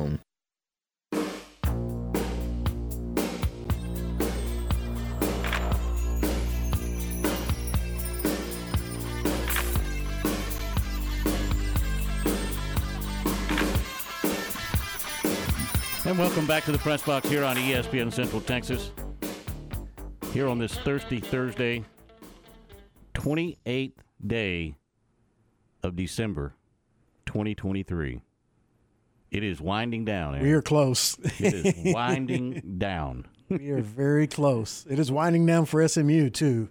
Yeah, 246 to go in the fourth quarter. Boston College has the lead 23 to 14. The Ponies do have the football, uh, but they have third down and 10 in front of them right now. So, in need of a first down to keep hopes alive in the uh, bowl game there at uh, Fenway Park. And I still think that it's a, that's a cool deal. It is. I you know, I and I don't know what the attendance is like, but honestly, I if I know a, a lot of the people in big cities don't grow up college football fans, but if I was somehow ended up in Boston, I would be super happy. You know, if I was able to make it to the game, you never know with work. It's a Thursday afternoon game, but Mm-hmm. like if I had time and I lived in Boston, I would be there to Absolutely. watch Boston College and SMU on a Thursday afternoon, hundred percent. There's no doubt, no doubt that that would be really, really cool. And did I just see something that I haven't? And, and I've just been glancing up at the game, really not paying a whole lot of attention to it because, well, we're a little. Bit We're on the air, yeah. so, I I think let's look and see here. I think both teams are on the same sideline. Oh, you know what? That could be possible. because of the it, they It are. It is hundred percent true. I, I didn't notice are- it. I did not notice That, it. that's am- that's pretty amazing till this time out. Yeah. Both teams are on the same sideline. because of the logistics of uh, putting it in a baseball. I guess field. the only way you could do it. And that uh, fourth down and ten is incomplete, and so the ball will go over on downs to Boston College, and that's probably going to just about do it with two fifty nine left in the ball game. Yeah, it's uh, How cool is that for both teams to be on the same that. I love it. di- I really do. By the fifty yard line. I, I, th- I I'm trying to think if I've ever seen that before. I don't think I have. I don't think I have. Now I'm sure it happens in you know some small Right, especially like maybe a I don't know. I don't even want to say like I was gonna say like maybe a six man, but No, they have I- stadiums too. Yeah, yeah. so I, yeah, I don't know where it would actually happen, but it's it's pretty cool to see. that was just I, I saw the timeout and both teams went to the same sideline. I was like, wait a minute, why are they both going over? going over? Well, dummy, they're both on the same sidelines. There you go. How about that? That's a that's pretty interesting. Boy, if you get some bad blood, yeah, I think that's probably one of the reasons why they were able to do it. They were like, it's SMU and Boston College. You know, they don't have any history or anything like that. We can just uh, we can just put them beside each other. And Boston College, and a heads up play there is uh, the running back is could have gone maybe ten more yards downfield, maybe could have scored, but he slides down and stays in bounds. yeah, this game's over. He's just trying to let that clock run. That's a, that's a team play right there. You know, he, he Smart play. could have easily gotten more yards and, like I said, maybe scored, but uh, slid down to get keep that clock running, and it's only a matter of time now. Boston College is going to win this game, and SMU gets a kind of a peek into you know what it's going to be like next year. That's true. I mean, they bought their way in. Yeah. And now they get to play at the big boys, and it should be interesting as they move forward. We should talk to somebody about SMU. You think? we'll have Billy Embody. Hopefully, if this game gets over with in time, we'll talk to him coming up here on the press box. He is on three, and he covers the ponies uh, better than anybody. Coming up, and uh, after this game, You've got Rutgers and Miami in the Bad Boy Mowers Pinstripe Bowl. Heck yeah. The second game of the day in a baseball, stadium. Yep. It is in Yankee Stadium. It's a, it's an awesome day to be a football fan and a, and a fan of who's a fan of baseball stadiums. Yeah. now I don't, I don't know.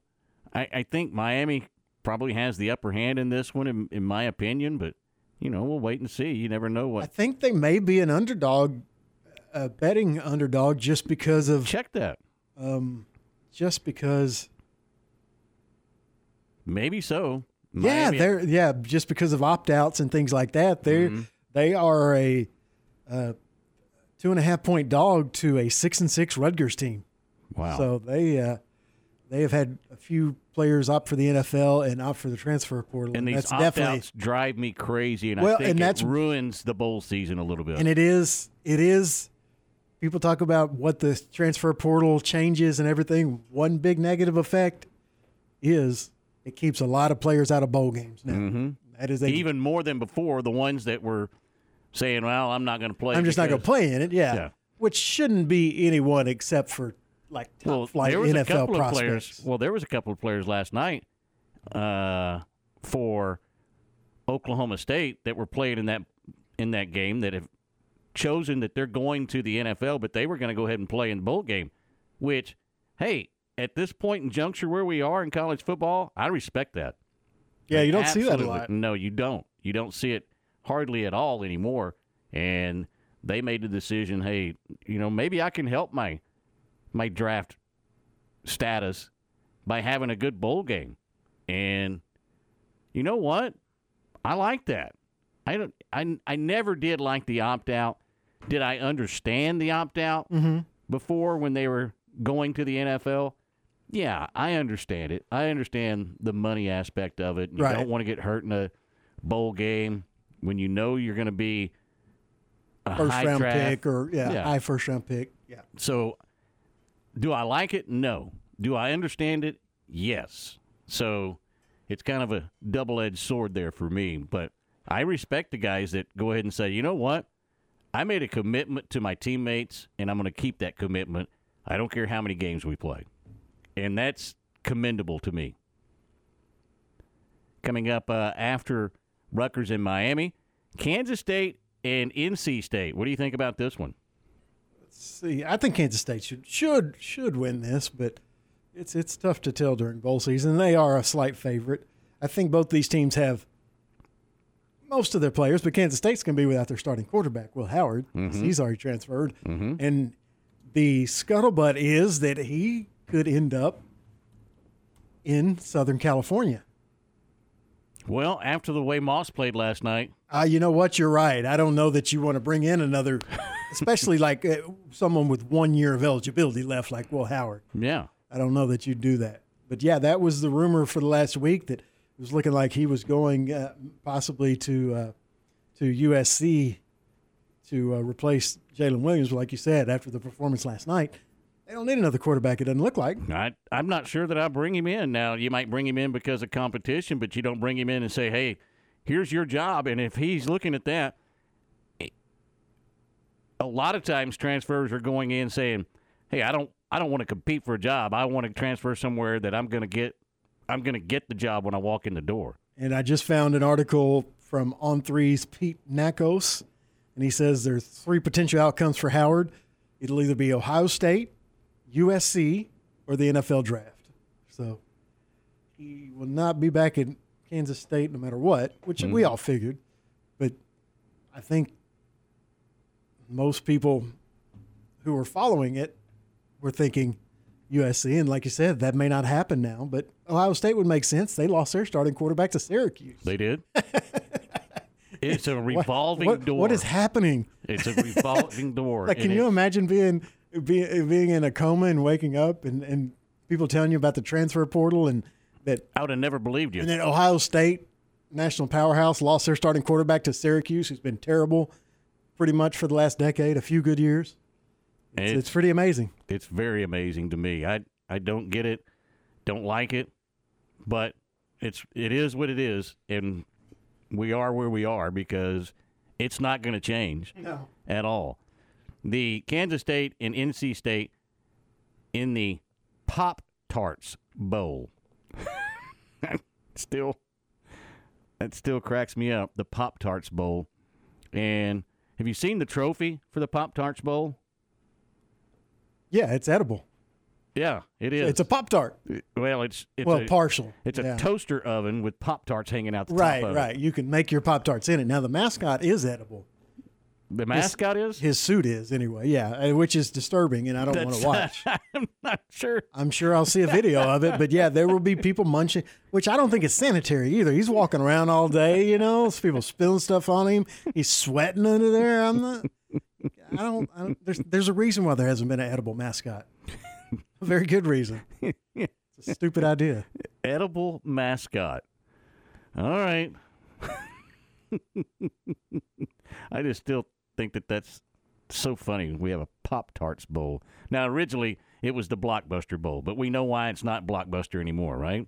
Because Blockbuster is gone of the dodo bird. All right. Coming up tonight, Valero Alamo Bowl. I think this could be a good one. Arizona and Oklahoma coming up tonight. Oklahoma number 12, Arizona number 14. Pretty good matchup in the Alamo Dome in San Antonio tonight. Yeah, I'm I'm looking forward to that. The night games have been good the last couple of days. that that should be a good matchup. I think it will. I think it'll be a, a great matchup coming up tonight. So, four bowl games again today. Four more tomorrow, I believe. Yeah, you got four more tomorrow. Saturday, you've got four. You've got five on, no, excuse me, six, I think. One, two, three, no, five. Five on Monday. Yeah, on New Year's Day there's five, Yeah. starting at eleven, I think. starting at 11 a.m. with Wisconsin and LSU, and ending the night with the Caesars Superdome in New Orleans, the semifinal with the Allstate Sugar Bowl, Texas and Washington. Alabama will lead into that at four o'clock, and the Rose Bowl after the Rose Bowl parade that we just heard about hmm. from Stephanie. So I'm excited. What are the remaining games, Aaron, that you look at, and you can include today, or you can include the rest of this week and weekend up to the Monday night games. All right, well, let me do this. Let's take the semifinals out of it. Okay? And then we'll get to the Good, semifinals. because I'm not watching. Let's take the semifinals out of it. Is there one game you say, I'm not missing this, I don't care what? Not really. There's some decent matchups, but there's none that just jump off the page.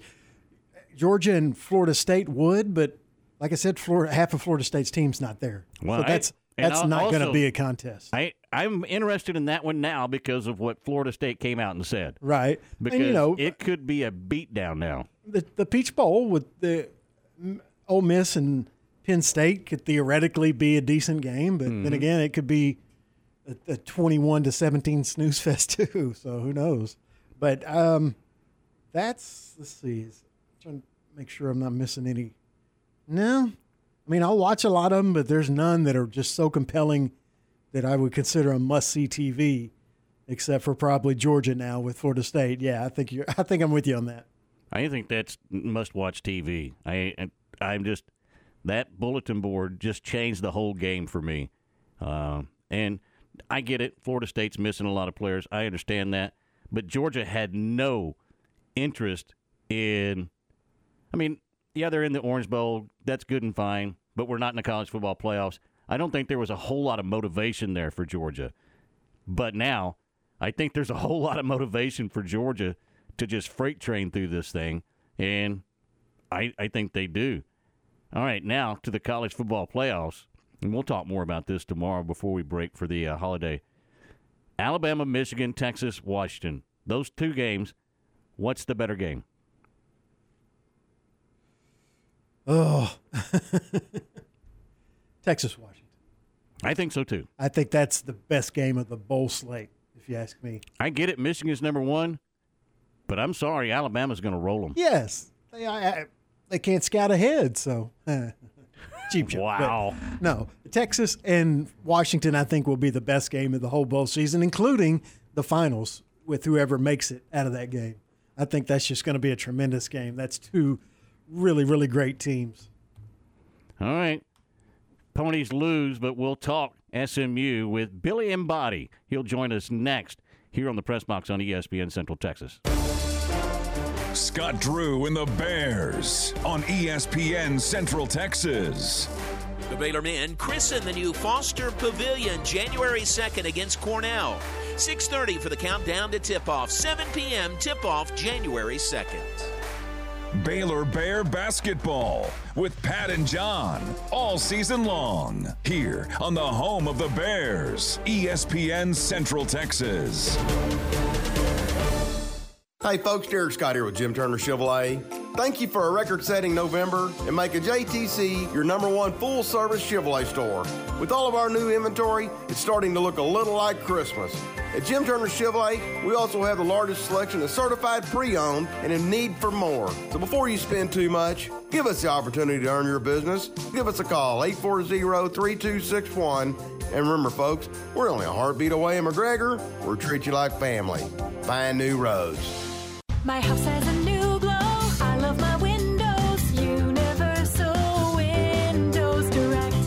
Now that football season is here and cooler weather is right around the corner, it's time to replace those old windows. When you call Universal Windows Direct, it's easy to schedule an in home consultation where you can discuss your specific window needs with an expert team member. Universal's exclusive Unishield windows have 11 times less air infiltration as standard windows and have been awarded the most efficient windows by Energy Star for eight consecutive years. They have financing options to fit any budget. That's any budget. Contact Universal Windows Direct for a free in-home estimate. UniversalWindowsCentralTexas.com or call 254-301-7760. And don't forget to check out their great Google and Angie List reviews. I love my windows. They've got that brand new home effect. Universal Windows Direct. You're listening to ESPN Central Texas, live from the Allen Samuels Studios. Road trip! Take a road trip to Genco. Skip your car payments for 70 days. Refi your vehicle. Drop your rate. Rates as low as 5.69% APR for 48 months.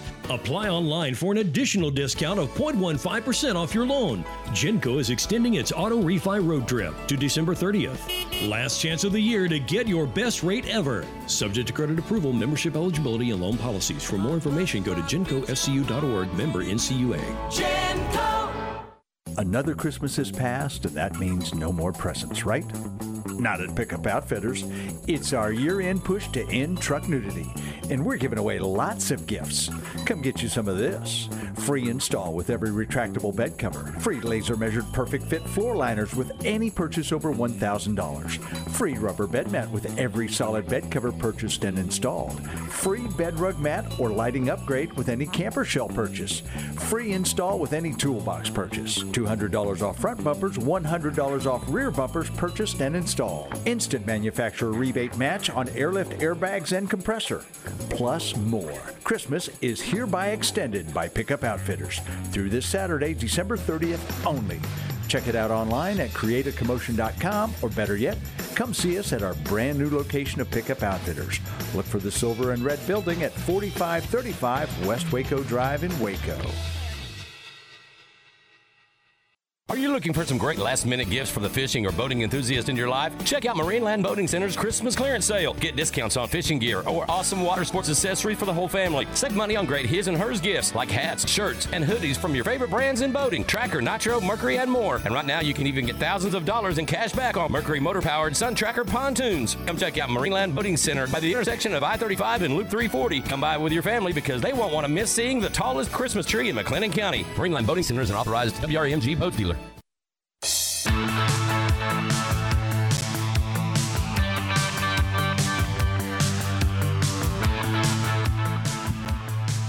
And welcome back to the press box here on ESPN Central Texas. And joining us now from On Three Pony Express, Billy Embody. Billy, how are we doing today?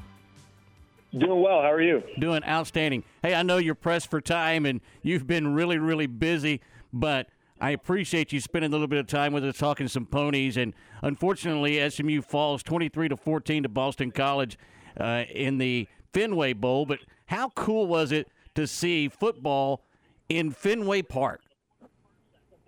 Yeah, it's uh, it's different uh, with both teams on on the same sideline, but uh, you know it, it, it's uh, something that uh, is kind of gimmicky in my mind. I mean, they got the Fenway uh, Bowl and then the, and then the uh, what's it, the Yankee Stadium one right after, but uh, the Pinstripe Bowl. But um, you know, it's just a different experience for these guys, and I, I'm not too big on the bowl the bowl system with with everything that um, you know goes on with it now with the opting out and uh, this and that. But it's a good reward for these guys at the end of a long season, and you know if you can win them, great. SMU hasn't won one in 20 since 2012, but um, it's also one where it's just kind of it's just got a different feel nowadays with all the like I said opting out and things like that. How much has that transfer portal hurt the bowl seasons, in your opinion? Because I think it's disastrous because teams are not going to have their normal suspects that they've had through 13 games. Yeah, it, it, for some teams it's it's a nightmare zone, um, and others, you know, like SMU, for the most part, had their entire team that they had, or at least key contributors uh, this season for this bowl game. They were missing one or two guys who who had injuries and wanted to heal up for their NFL draft process, but um, and they were noticeable. Chris Megginson, their starting corner, and, and defensive tackle Devere Levelston. But um, overall, it's uh, it's just kind of all over the place when it comes to this. Um, but for SMU, they were they were pretty much at full health um, for for their bowl game. But you see some teams that are just absolutely gutted. You know, a Texas A and M, for example. Right. Um, you know, last night that was one that comes to mind. But um, and and even some of the bigger bowl games, you're not seeing some of the the stars play because they're preparing for the NFL draft. So I'm I'm kind of in favor of you know a full blown 32 team playoff like like FCS does it. But Thank you. Um, they don't they don't a- they don't ask me that. I'm right there with you. I've been pounding the table for that because it works. Don't tell me it doesn't work. And I get the bowl games have the money behind them because of the TV revenue. We'll just turn those into playoff games, and there you go. They mean something now.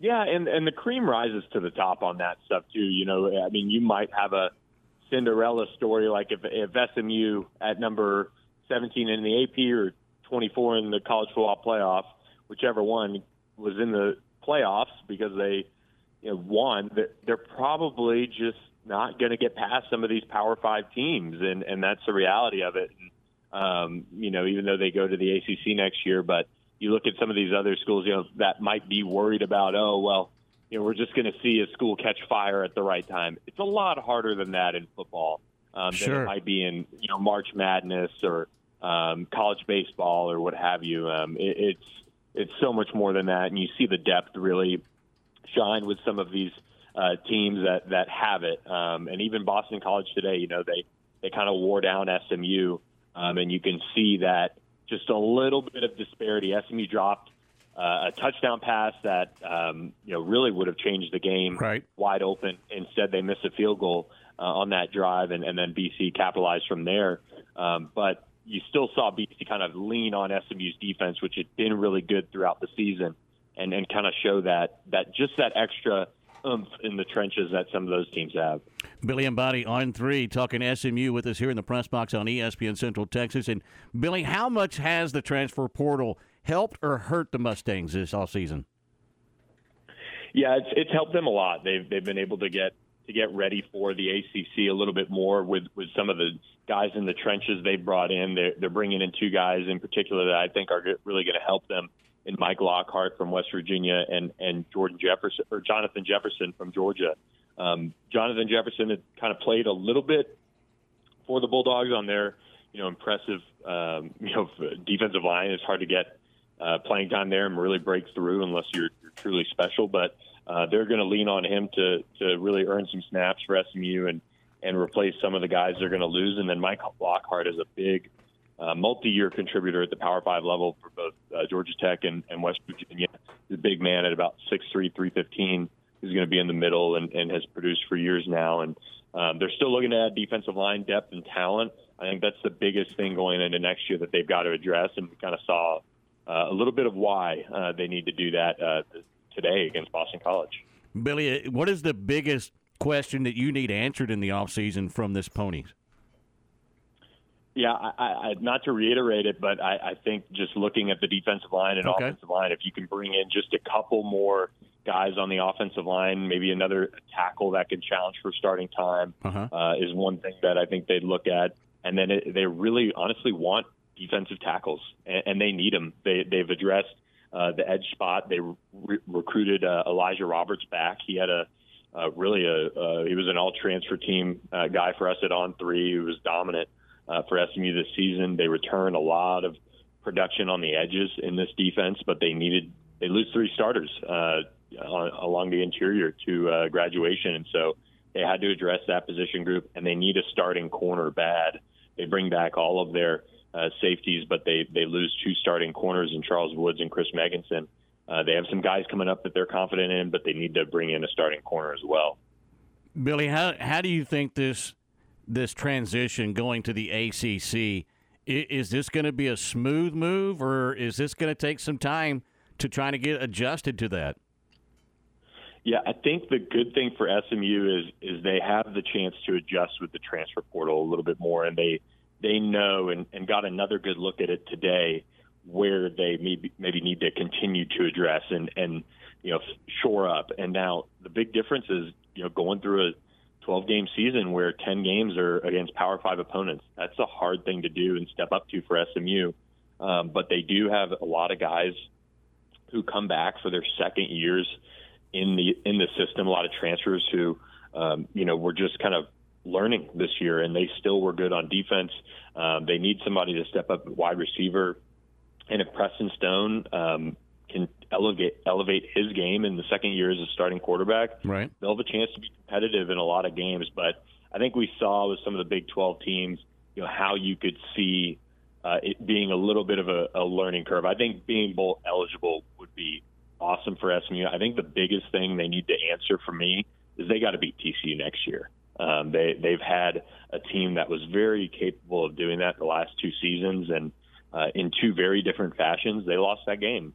And uh, you know, if you looked at how SMU lost to TCU this year, I think a lot of people would have said there's you know they're going to struggle you know, or kind of be a middle of the pack AAC team, and you know that wasn't the case. They went on to win the league, and so they've got to get over that hump and and beat TCU if they can kind of middle around the the middle of the pack in the ACC, but they beat TCU. That's going to be a good step in the right direction for SMU. How much does that help recruiting there? I, I know that they've made a conscious effort on identifying themselves with Dallas and being a part of that community more than ever here in the past couple of years and really taking a, a bigger step in that direction.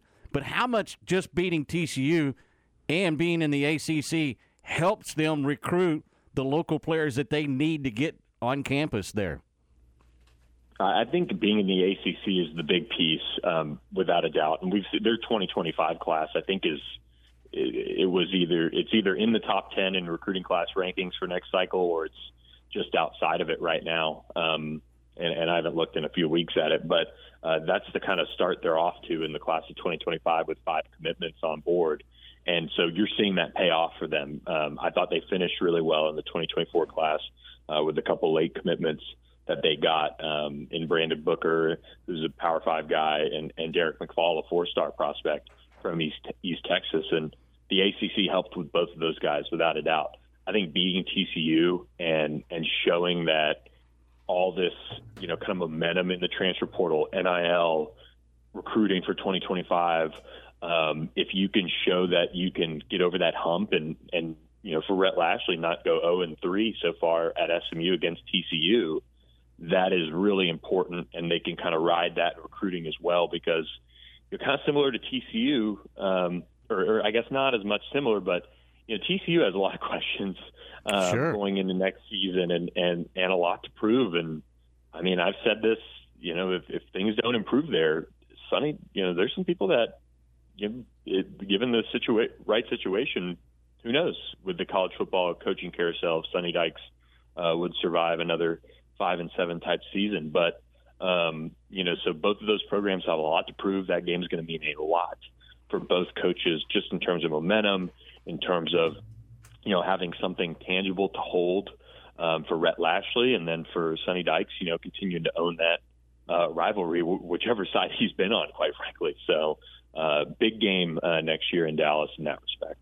Billy Embody on three talking SMU ponies with us here on the press box on ESPN Central Texas. And you mentioned NIL. For those don't know, how big a player are the ponies in NIL? Yeah, uh, this is a, a, a school that has certainly leaned right back into it um, from their, their glory days of it. Um, and uh, uh, and I and I like it. I, I personally, I, I think for any school that could do it, especially if you know it creates a little bit more competition in recruiting, I think it's in, it's fun to follow um, all the twists and turns, especially now that it's out there in the open a little bit more than maybe years past. Um, but uh, for SMU, and, and this is not me, this is you know uh, on three national guys that that look at this.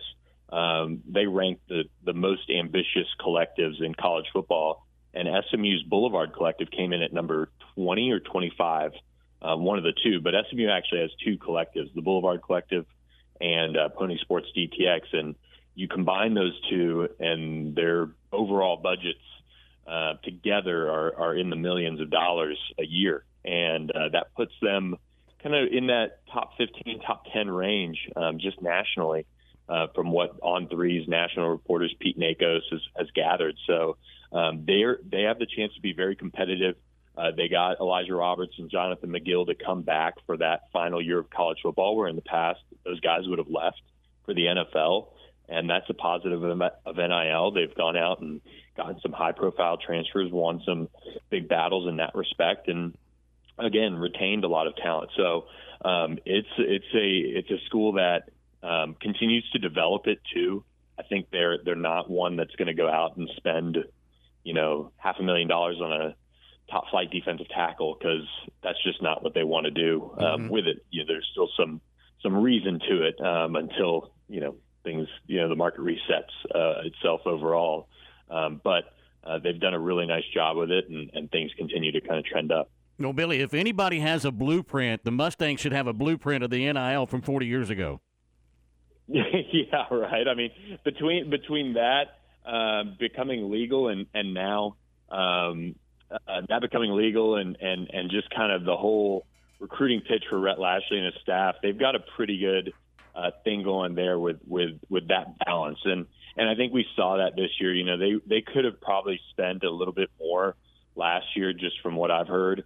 Um, but they took guys that, like for example, Kobe Wilson, uh, who was a contributor from Temple uh, for the last two years, and just kind of was good football player, but they scouted him really well, and he ended up being probably one A, one B, you know, top linebacker on the team. So they've done, they've had some really nice evals as well.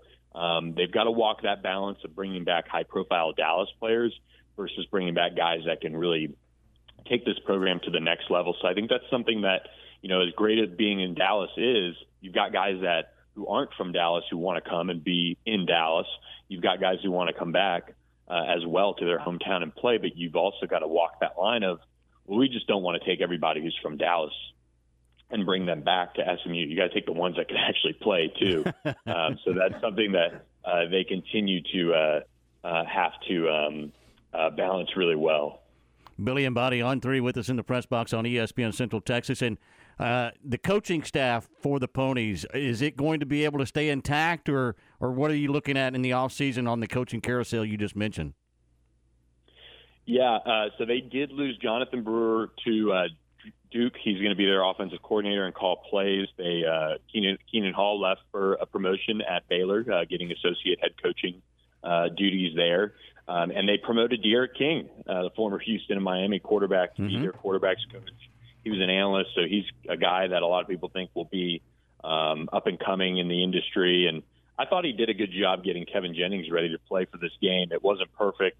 It uh, wasn't Kevin's best game at times, but he also um, had a lot of drops uh, in this one that uh, they would certainly would like back from the receiver perspective. So um, he did a good job in that respect. But uh, they've still got one open spot left on staff. I'm interested to see what Rhett Lashlee does. I, I think personally he's going to kind of tweak some things on the staff and move someone around to create an opening like somewhere else, um, like a, a special teams coordinator and and uh, something like that. Uh, special teams was kind of a tough tough position uh, this year overall for SMU, so he might want to address that.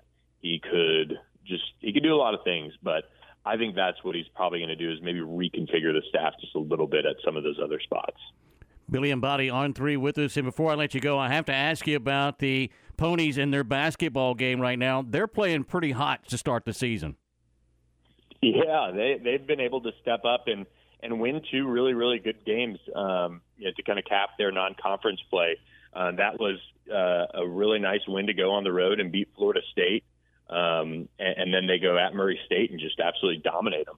And for SMU basketball, I mean, you go to a place like Florida State where you're going to end up playing, um, and and you step up and uh, get a win against a future ACC foe. So uh, they're building some confidence there. They've pu- pushed the right buttons with some of the guys they brought in, and um, you know I'll be interested to see how how conference play goes. They've got a chance to make some noise. Now, now I was going to ask you: Are the expectations growing for the Ponies right now? I would say so. There's still kind of a wait and see with this team. Yeah. You know, uh, they, they just uh, sometimes they can be really frustrating to watch. Uh, some of their bigger matchups early in the season, um, they did not. Uh, they, they blew leads. They um, just you know, didn't play disciplined enough down the stretch, and and that'll that can kind of get you burned a little bit in the conference play. But uh, they have the talent to do it, and and you know I, I think in their final year. Uh, they kind of caught a break, of course, with, with some of the talent that's left the AAC, but uh, there are also some teams in there that can certainly give them some trouble. So I think SMU fans should be, you know, expecting a top four type of finish with the way they finished non-conference play. Billy Embody on three, talking ponies with us here in the press box on ESPN Central Texas. Billy, tell them how they can find on three. Yeah, you can check out uh, our SMU coverage at ontheponyexpress.com and join for uh, a dollar for your first month of uh, our site. Lots of transportal stuff on there to come. Good stuff, Billy. Appreciate the time as always. I know you're busy uh, with the ball game, but thanks for stepping aside and, and joining us here in the press box. Appreciate it, guys. Thanks for having me. You bet. Happy New Year, Billy. You too. Bye. There he goes, Billy Embody on three. Ponies get beat today, but still being able to play in a bowl game um, and having that opportunity to play at Fenway Park, I think that's cool. But I also think that it is it's a big recruiting tool, and it's not only the high school recruiting tool; it's the transfer portal recruiting tool as well. And it sounds like they're going to be a little bit of a player trying to help that offense and defensive line, and they're going to need to go into the ACC. Yeah, and I, and I don't look. I've I've talked a lot about where SMU is. I don't doubt that they will get there. Personally, they have money. They're in Dallas. They're now in a major conference. Um, we'll see, you know, how that works out in the next couple years. But for now, they are, and I I think it'll help them enough in recruiting. They'll they'll get up to speed pretty quick and hit the ground running. I think just because of how good their NIL program is. Well, their NIL program is really good, and being in the ACC, I think this gives them the first real legitimate chance to step past that death penalty because I know they've won some bowl games, but they haven't been super relevant since the death penalty. No, And- not at all. I and, mean- and so that's, I mean, it's, it's it is what it is, and they haven't really climbed completely out of the ashes from that. And shame on the NCAA for that. And especially now, you look back at it and go, "Oh, okay." So we got the death penalty for doing this, and now everybody gets to do it. Yeah, they were just ahead of their time too far. You know, You're way ahead. All right, we'll take a break and come back and put a bowl on this one and give you an update on the Pinstripe Bowl. That's coming up next on the press box.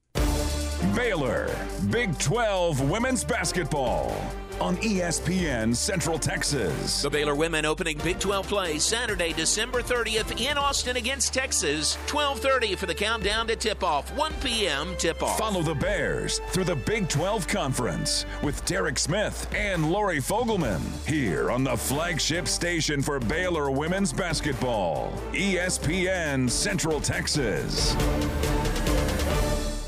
At CMC Auto Group, we don't have a popcorn machine in the lobby or any other crazy gimmick to get you in the door. I'm Justin Kramer. When you walk in, you will be greeted by me or Julio. We have been selling quality, pre owned cars, trucks, and SUVs for the last 20 years by offering upfront best cash price to save you time and money. At CMC Auto Group, I want to invite you to come by Highway 6 in Imperial, shake my hand, and see what makes us different. Another Christmas has passed, and that means no more presents, right? Not at Pickup Outfitters. It's our year end push to end truck nudity, and we're giving away lots of gifts. Come get you some of this. Free install with every retractable bed cover. Free laser measured perfect fit floor liners with any purchase over $1,000. Free rubber bed mat with every solid bed cover purchased and installed. Free bed rug mat or lighting upgrade with any camper shell purchase. Free install with any toolbox purchase. $200 off front bumpers, $100 off rear bumpers purchased and installed. Instant manufacturer rebate match on airlift airbags and compressor. Plus more. Christmas is hereby extended by Pickup Outfitters through this Saturday, December 30th only. Check it out online at createacommotion.com or better yet, come see us at our brand new location of Pickup Outfitters. Look for the silver and red building at 4535 West Waco Drive in Waco. ESPN Central Texas is your flagship station for Baylor Athletics. Serving part time in the Army National Guard has led to a lot of firsts for me. It paid for me to be the first person in my family to go to school. That education got me to the first day at my dream job, which I can still hold while I serve part time. That job and the home loan benefits I got from the Army National Guard helped me buy my first house. I also know that I will be one of the first to respond if my community ever needs me. Sponsored by the Texas Army National Guard. Aired by the Texas Association of Broadcasters and this station. Okay, everyone, check this out from D. Amori Fine Jewelers in Waco.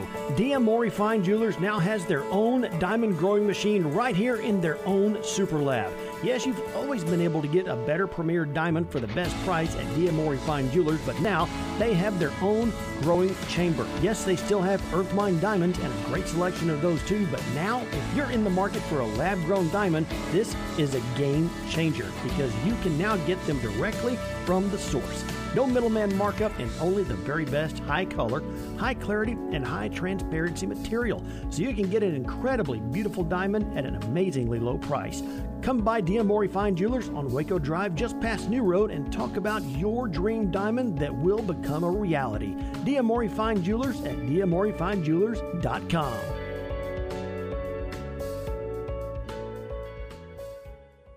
Okay, so what's the most important part about your house? Nope, it's not that bar or even the man cave.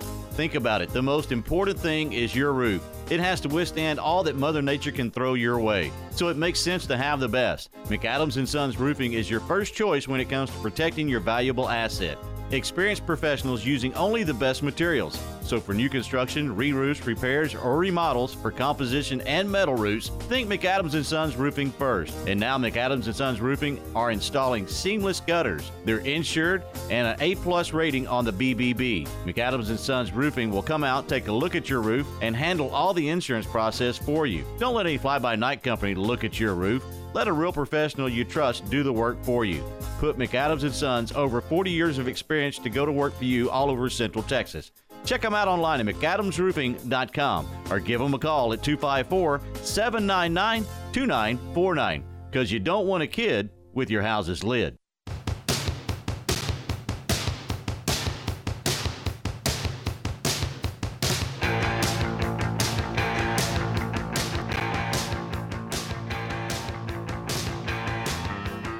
Welcome back to the press box here on ESPN Central Texas. And we used to play that song in junior high band a lot. That's a throwback.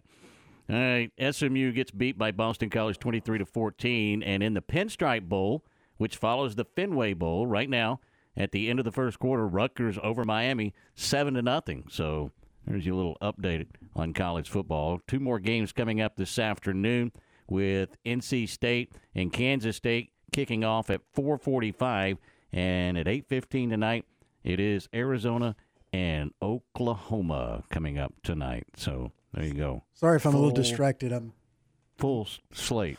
Are you deal- okay? I'm dealing with a with a zit the size of an M and m over here. Oh, well. like like I'm I'm 51. At a certain point, you would think, hey, no more acne. No, there's no point. Where there's no more acne. Now you don't. I don't get it like I did when I was a teenager, obviously, but about once a month, once every six weeks, I Mhm. just get a huge zit somewhere on my chin or face. I'm sorry. Usually, usually around my chin or, or on the nose, and it, It hurts. It's it's one of those that's so big it hurts. Yeah. Oh, okay. I'm uh, I'm trying to dry it out with with some stuff, but you know it doesn't happen automatically. It's going to take about 24 hours at least. That's a bad deal. It's a bad, bad deal. Thursday, Thursday night football coming up tonight. New York Jets and Cleveland. Now, I'm interested in this for a couple of reasons. I want to see if Zach Wilson can keep it going for the Jets because he's played pretty well. Ruled out. For, Oh, he's still, out. Yeah. It's going to be Trevor Siemian again. It is going to be Siemian again. All right. So last minute rule out on Thought he Zach may, Wilson. but with the short week, Okay. So he's going to be out. Ooh. I'll be watching it for Ooh. fantasy football purposes. So I have So that leans everything toward the Cleveland Browns, who are seven and one at home, and they're a seven and a half point favorite, and they have of all people, Joe Flacco. He's been amazing. he's been outstanding. Yep. He has absolutely been outstanding. Guess who could have had him? The team they're playing tonight could have easily signed him at any point and been in the playoffs because Yeah. they have good receivers too. I mean, Garrett Wilson. Oh, they do. they, they're talented. I don't know if he's as good as Amari Cooper as an NFL receiver yet, but he's as talented or more talented, and he's going to be there eventually. And he's already really, really good in his second year. He just doesn't have anybody that can throw him the ball.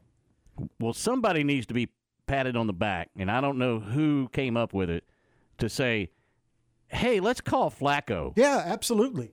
Let's was- see what he's doing because he was sitting on a couch." And he was like, I'm not a NFL talent evaluator or GM, but even I was when that when I I, heard I, that was pretty sure that he was the best available of everybody that wasn't signed at that time, and he didn't get the call by I think three teams, uh, two that I know of, but I think three teams that could have called him and helped save their season, but the Browns did it, and look at them now. Well, I'll be honest with you. When the news came out that Joe Flacco was going to be the new quarterback for the Cleveland Browns, I giggled because I thought, "What are you doing?" Now this guy had his window, but that window's shut and sealed. Obviously not. I was dead wrong. Should be fun tonight as the Browns and the Jets uh, go at on prime. The only reason that I knew that he still had something left is because he a couple of games he got to start for the Jets last year. Mm-hmm. Uh, with with Zach Wilson was out, he he did pretty well, all things considered, and yeah, I figured with the weapons that the Browns have on offense, a good tight end in David Njoku, they've got Amari Cooper and Elijah Moore at receiver, that he would have some success, and he has, and that defense helps, and I have that defense in three of the four leagues that are playing tonight. I'm ready. Oh. I, the the one that I'm sweating the most, I have Breece Hall and the Browns defense, which if you don't play fantasy football a lot, you would think, oh, that's kind of counterintuitive. But and usually you don't want to start a lot of offensive players against the defense that you're playing. But Breece Hall catches a ton of passes, especially when they're behind. So he's going to get work either way and yards either way.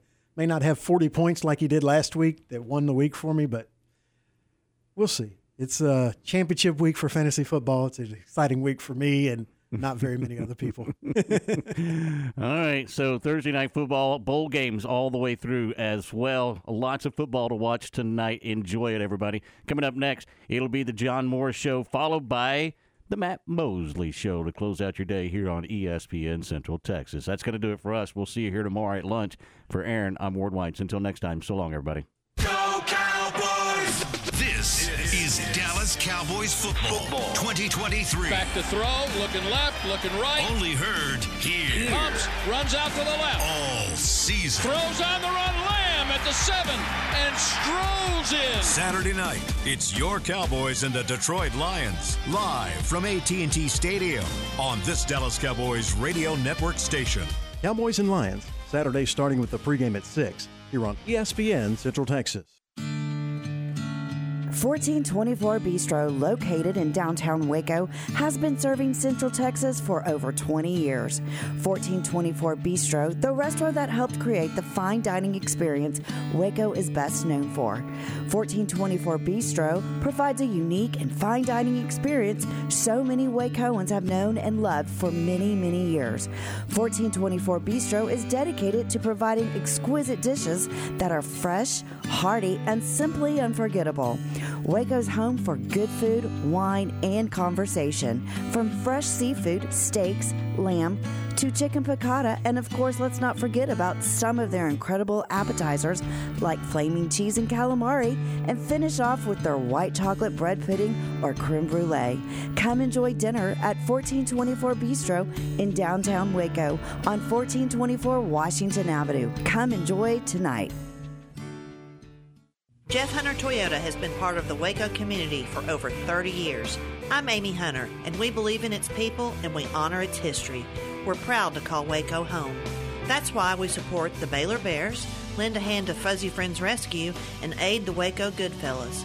We also believe in hard work, the value of a dollar, and providing a quality product. That's what you'll find every day when you shop at Jeff Hunter Toyota. Shop Jeff Hunter Toyota. Toyota quality, Waco values. Neighbor, I saw your license plate. Welcome to Texas. Thanks. I'm going to need a bigger mower for this lawn. Seems like everything's bigger here.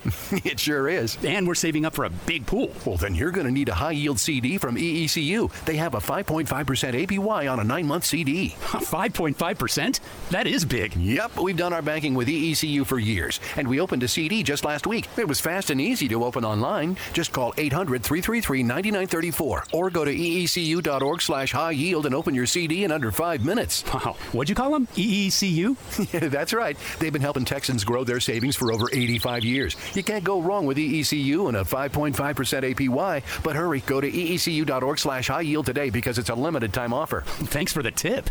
Hey, uh, you don't know any good fishing spots, do you? Federally insured by NCUA. APY is annual percentage yield. $2,500 minimum deposit required from an external source. Membership requirements apply. For additional terms and conditions, call 800 333 9934.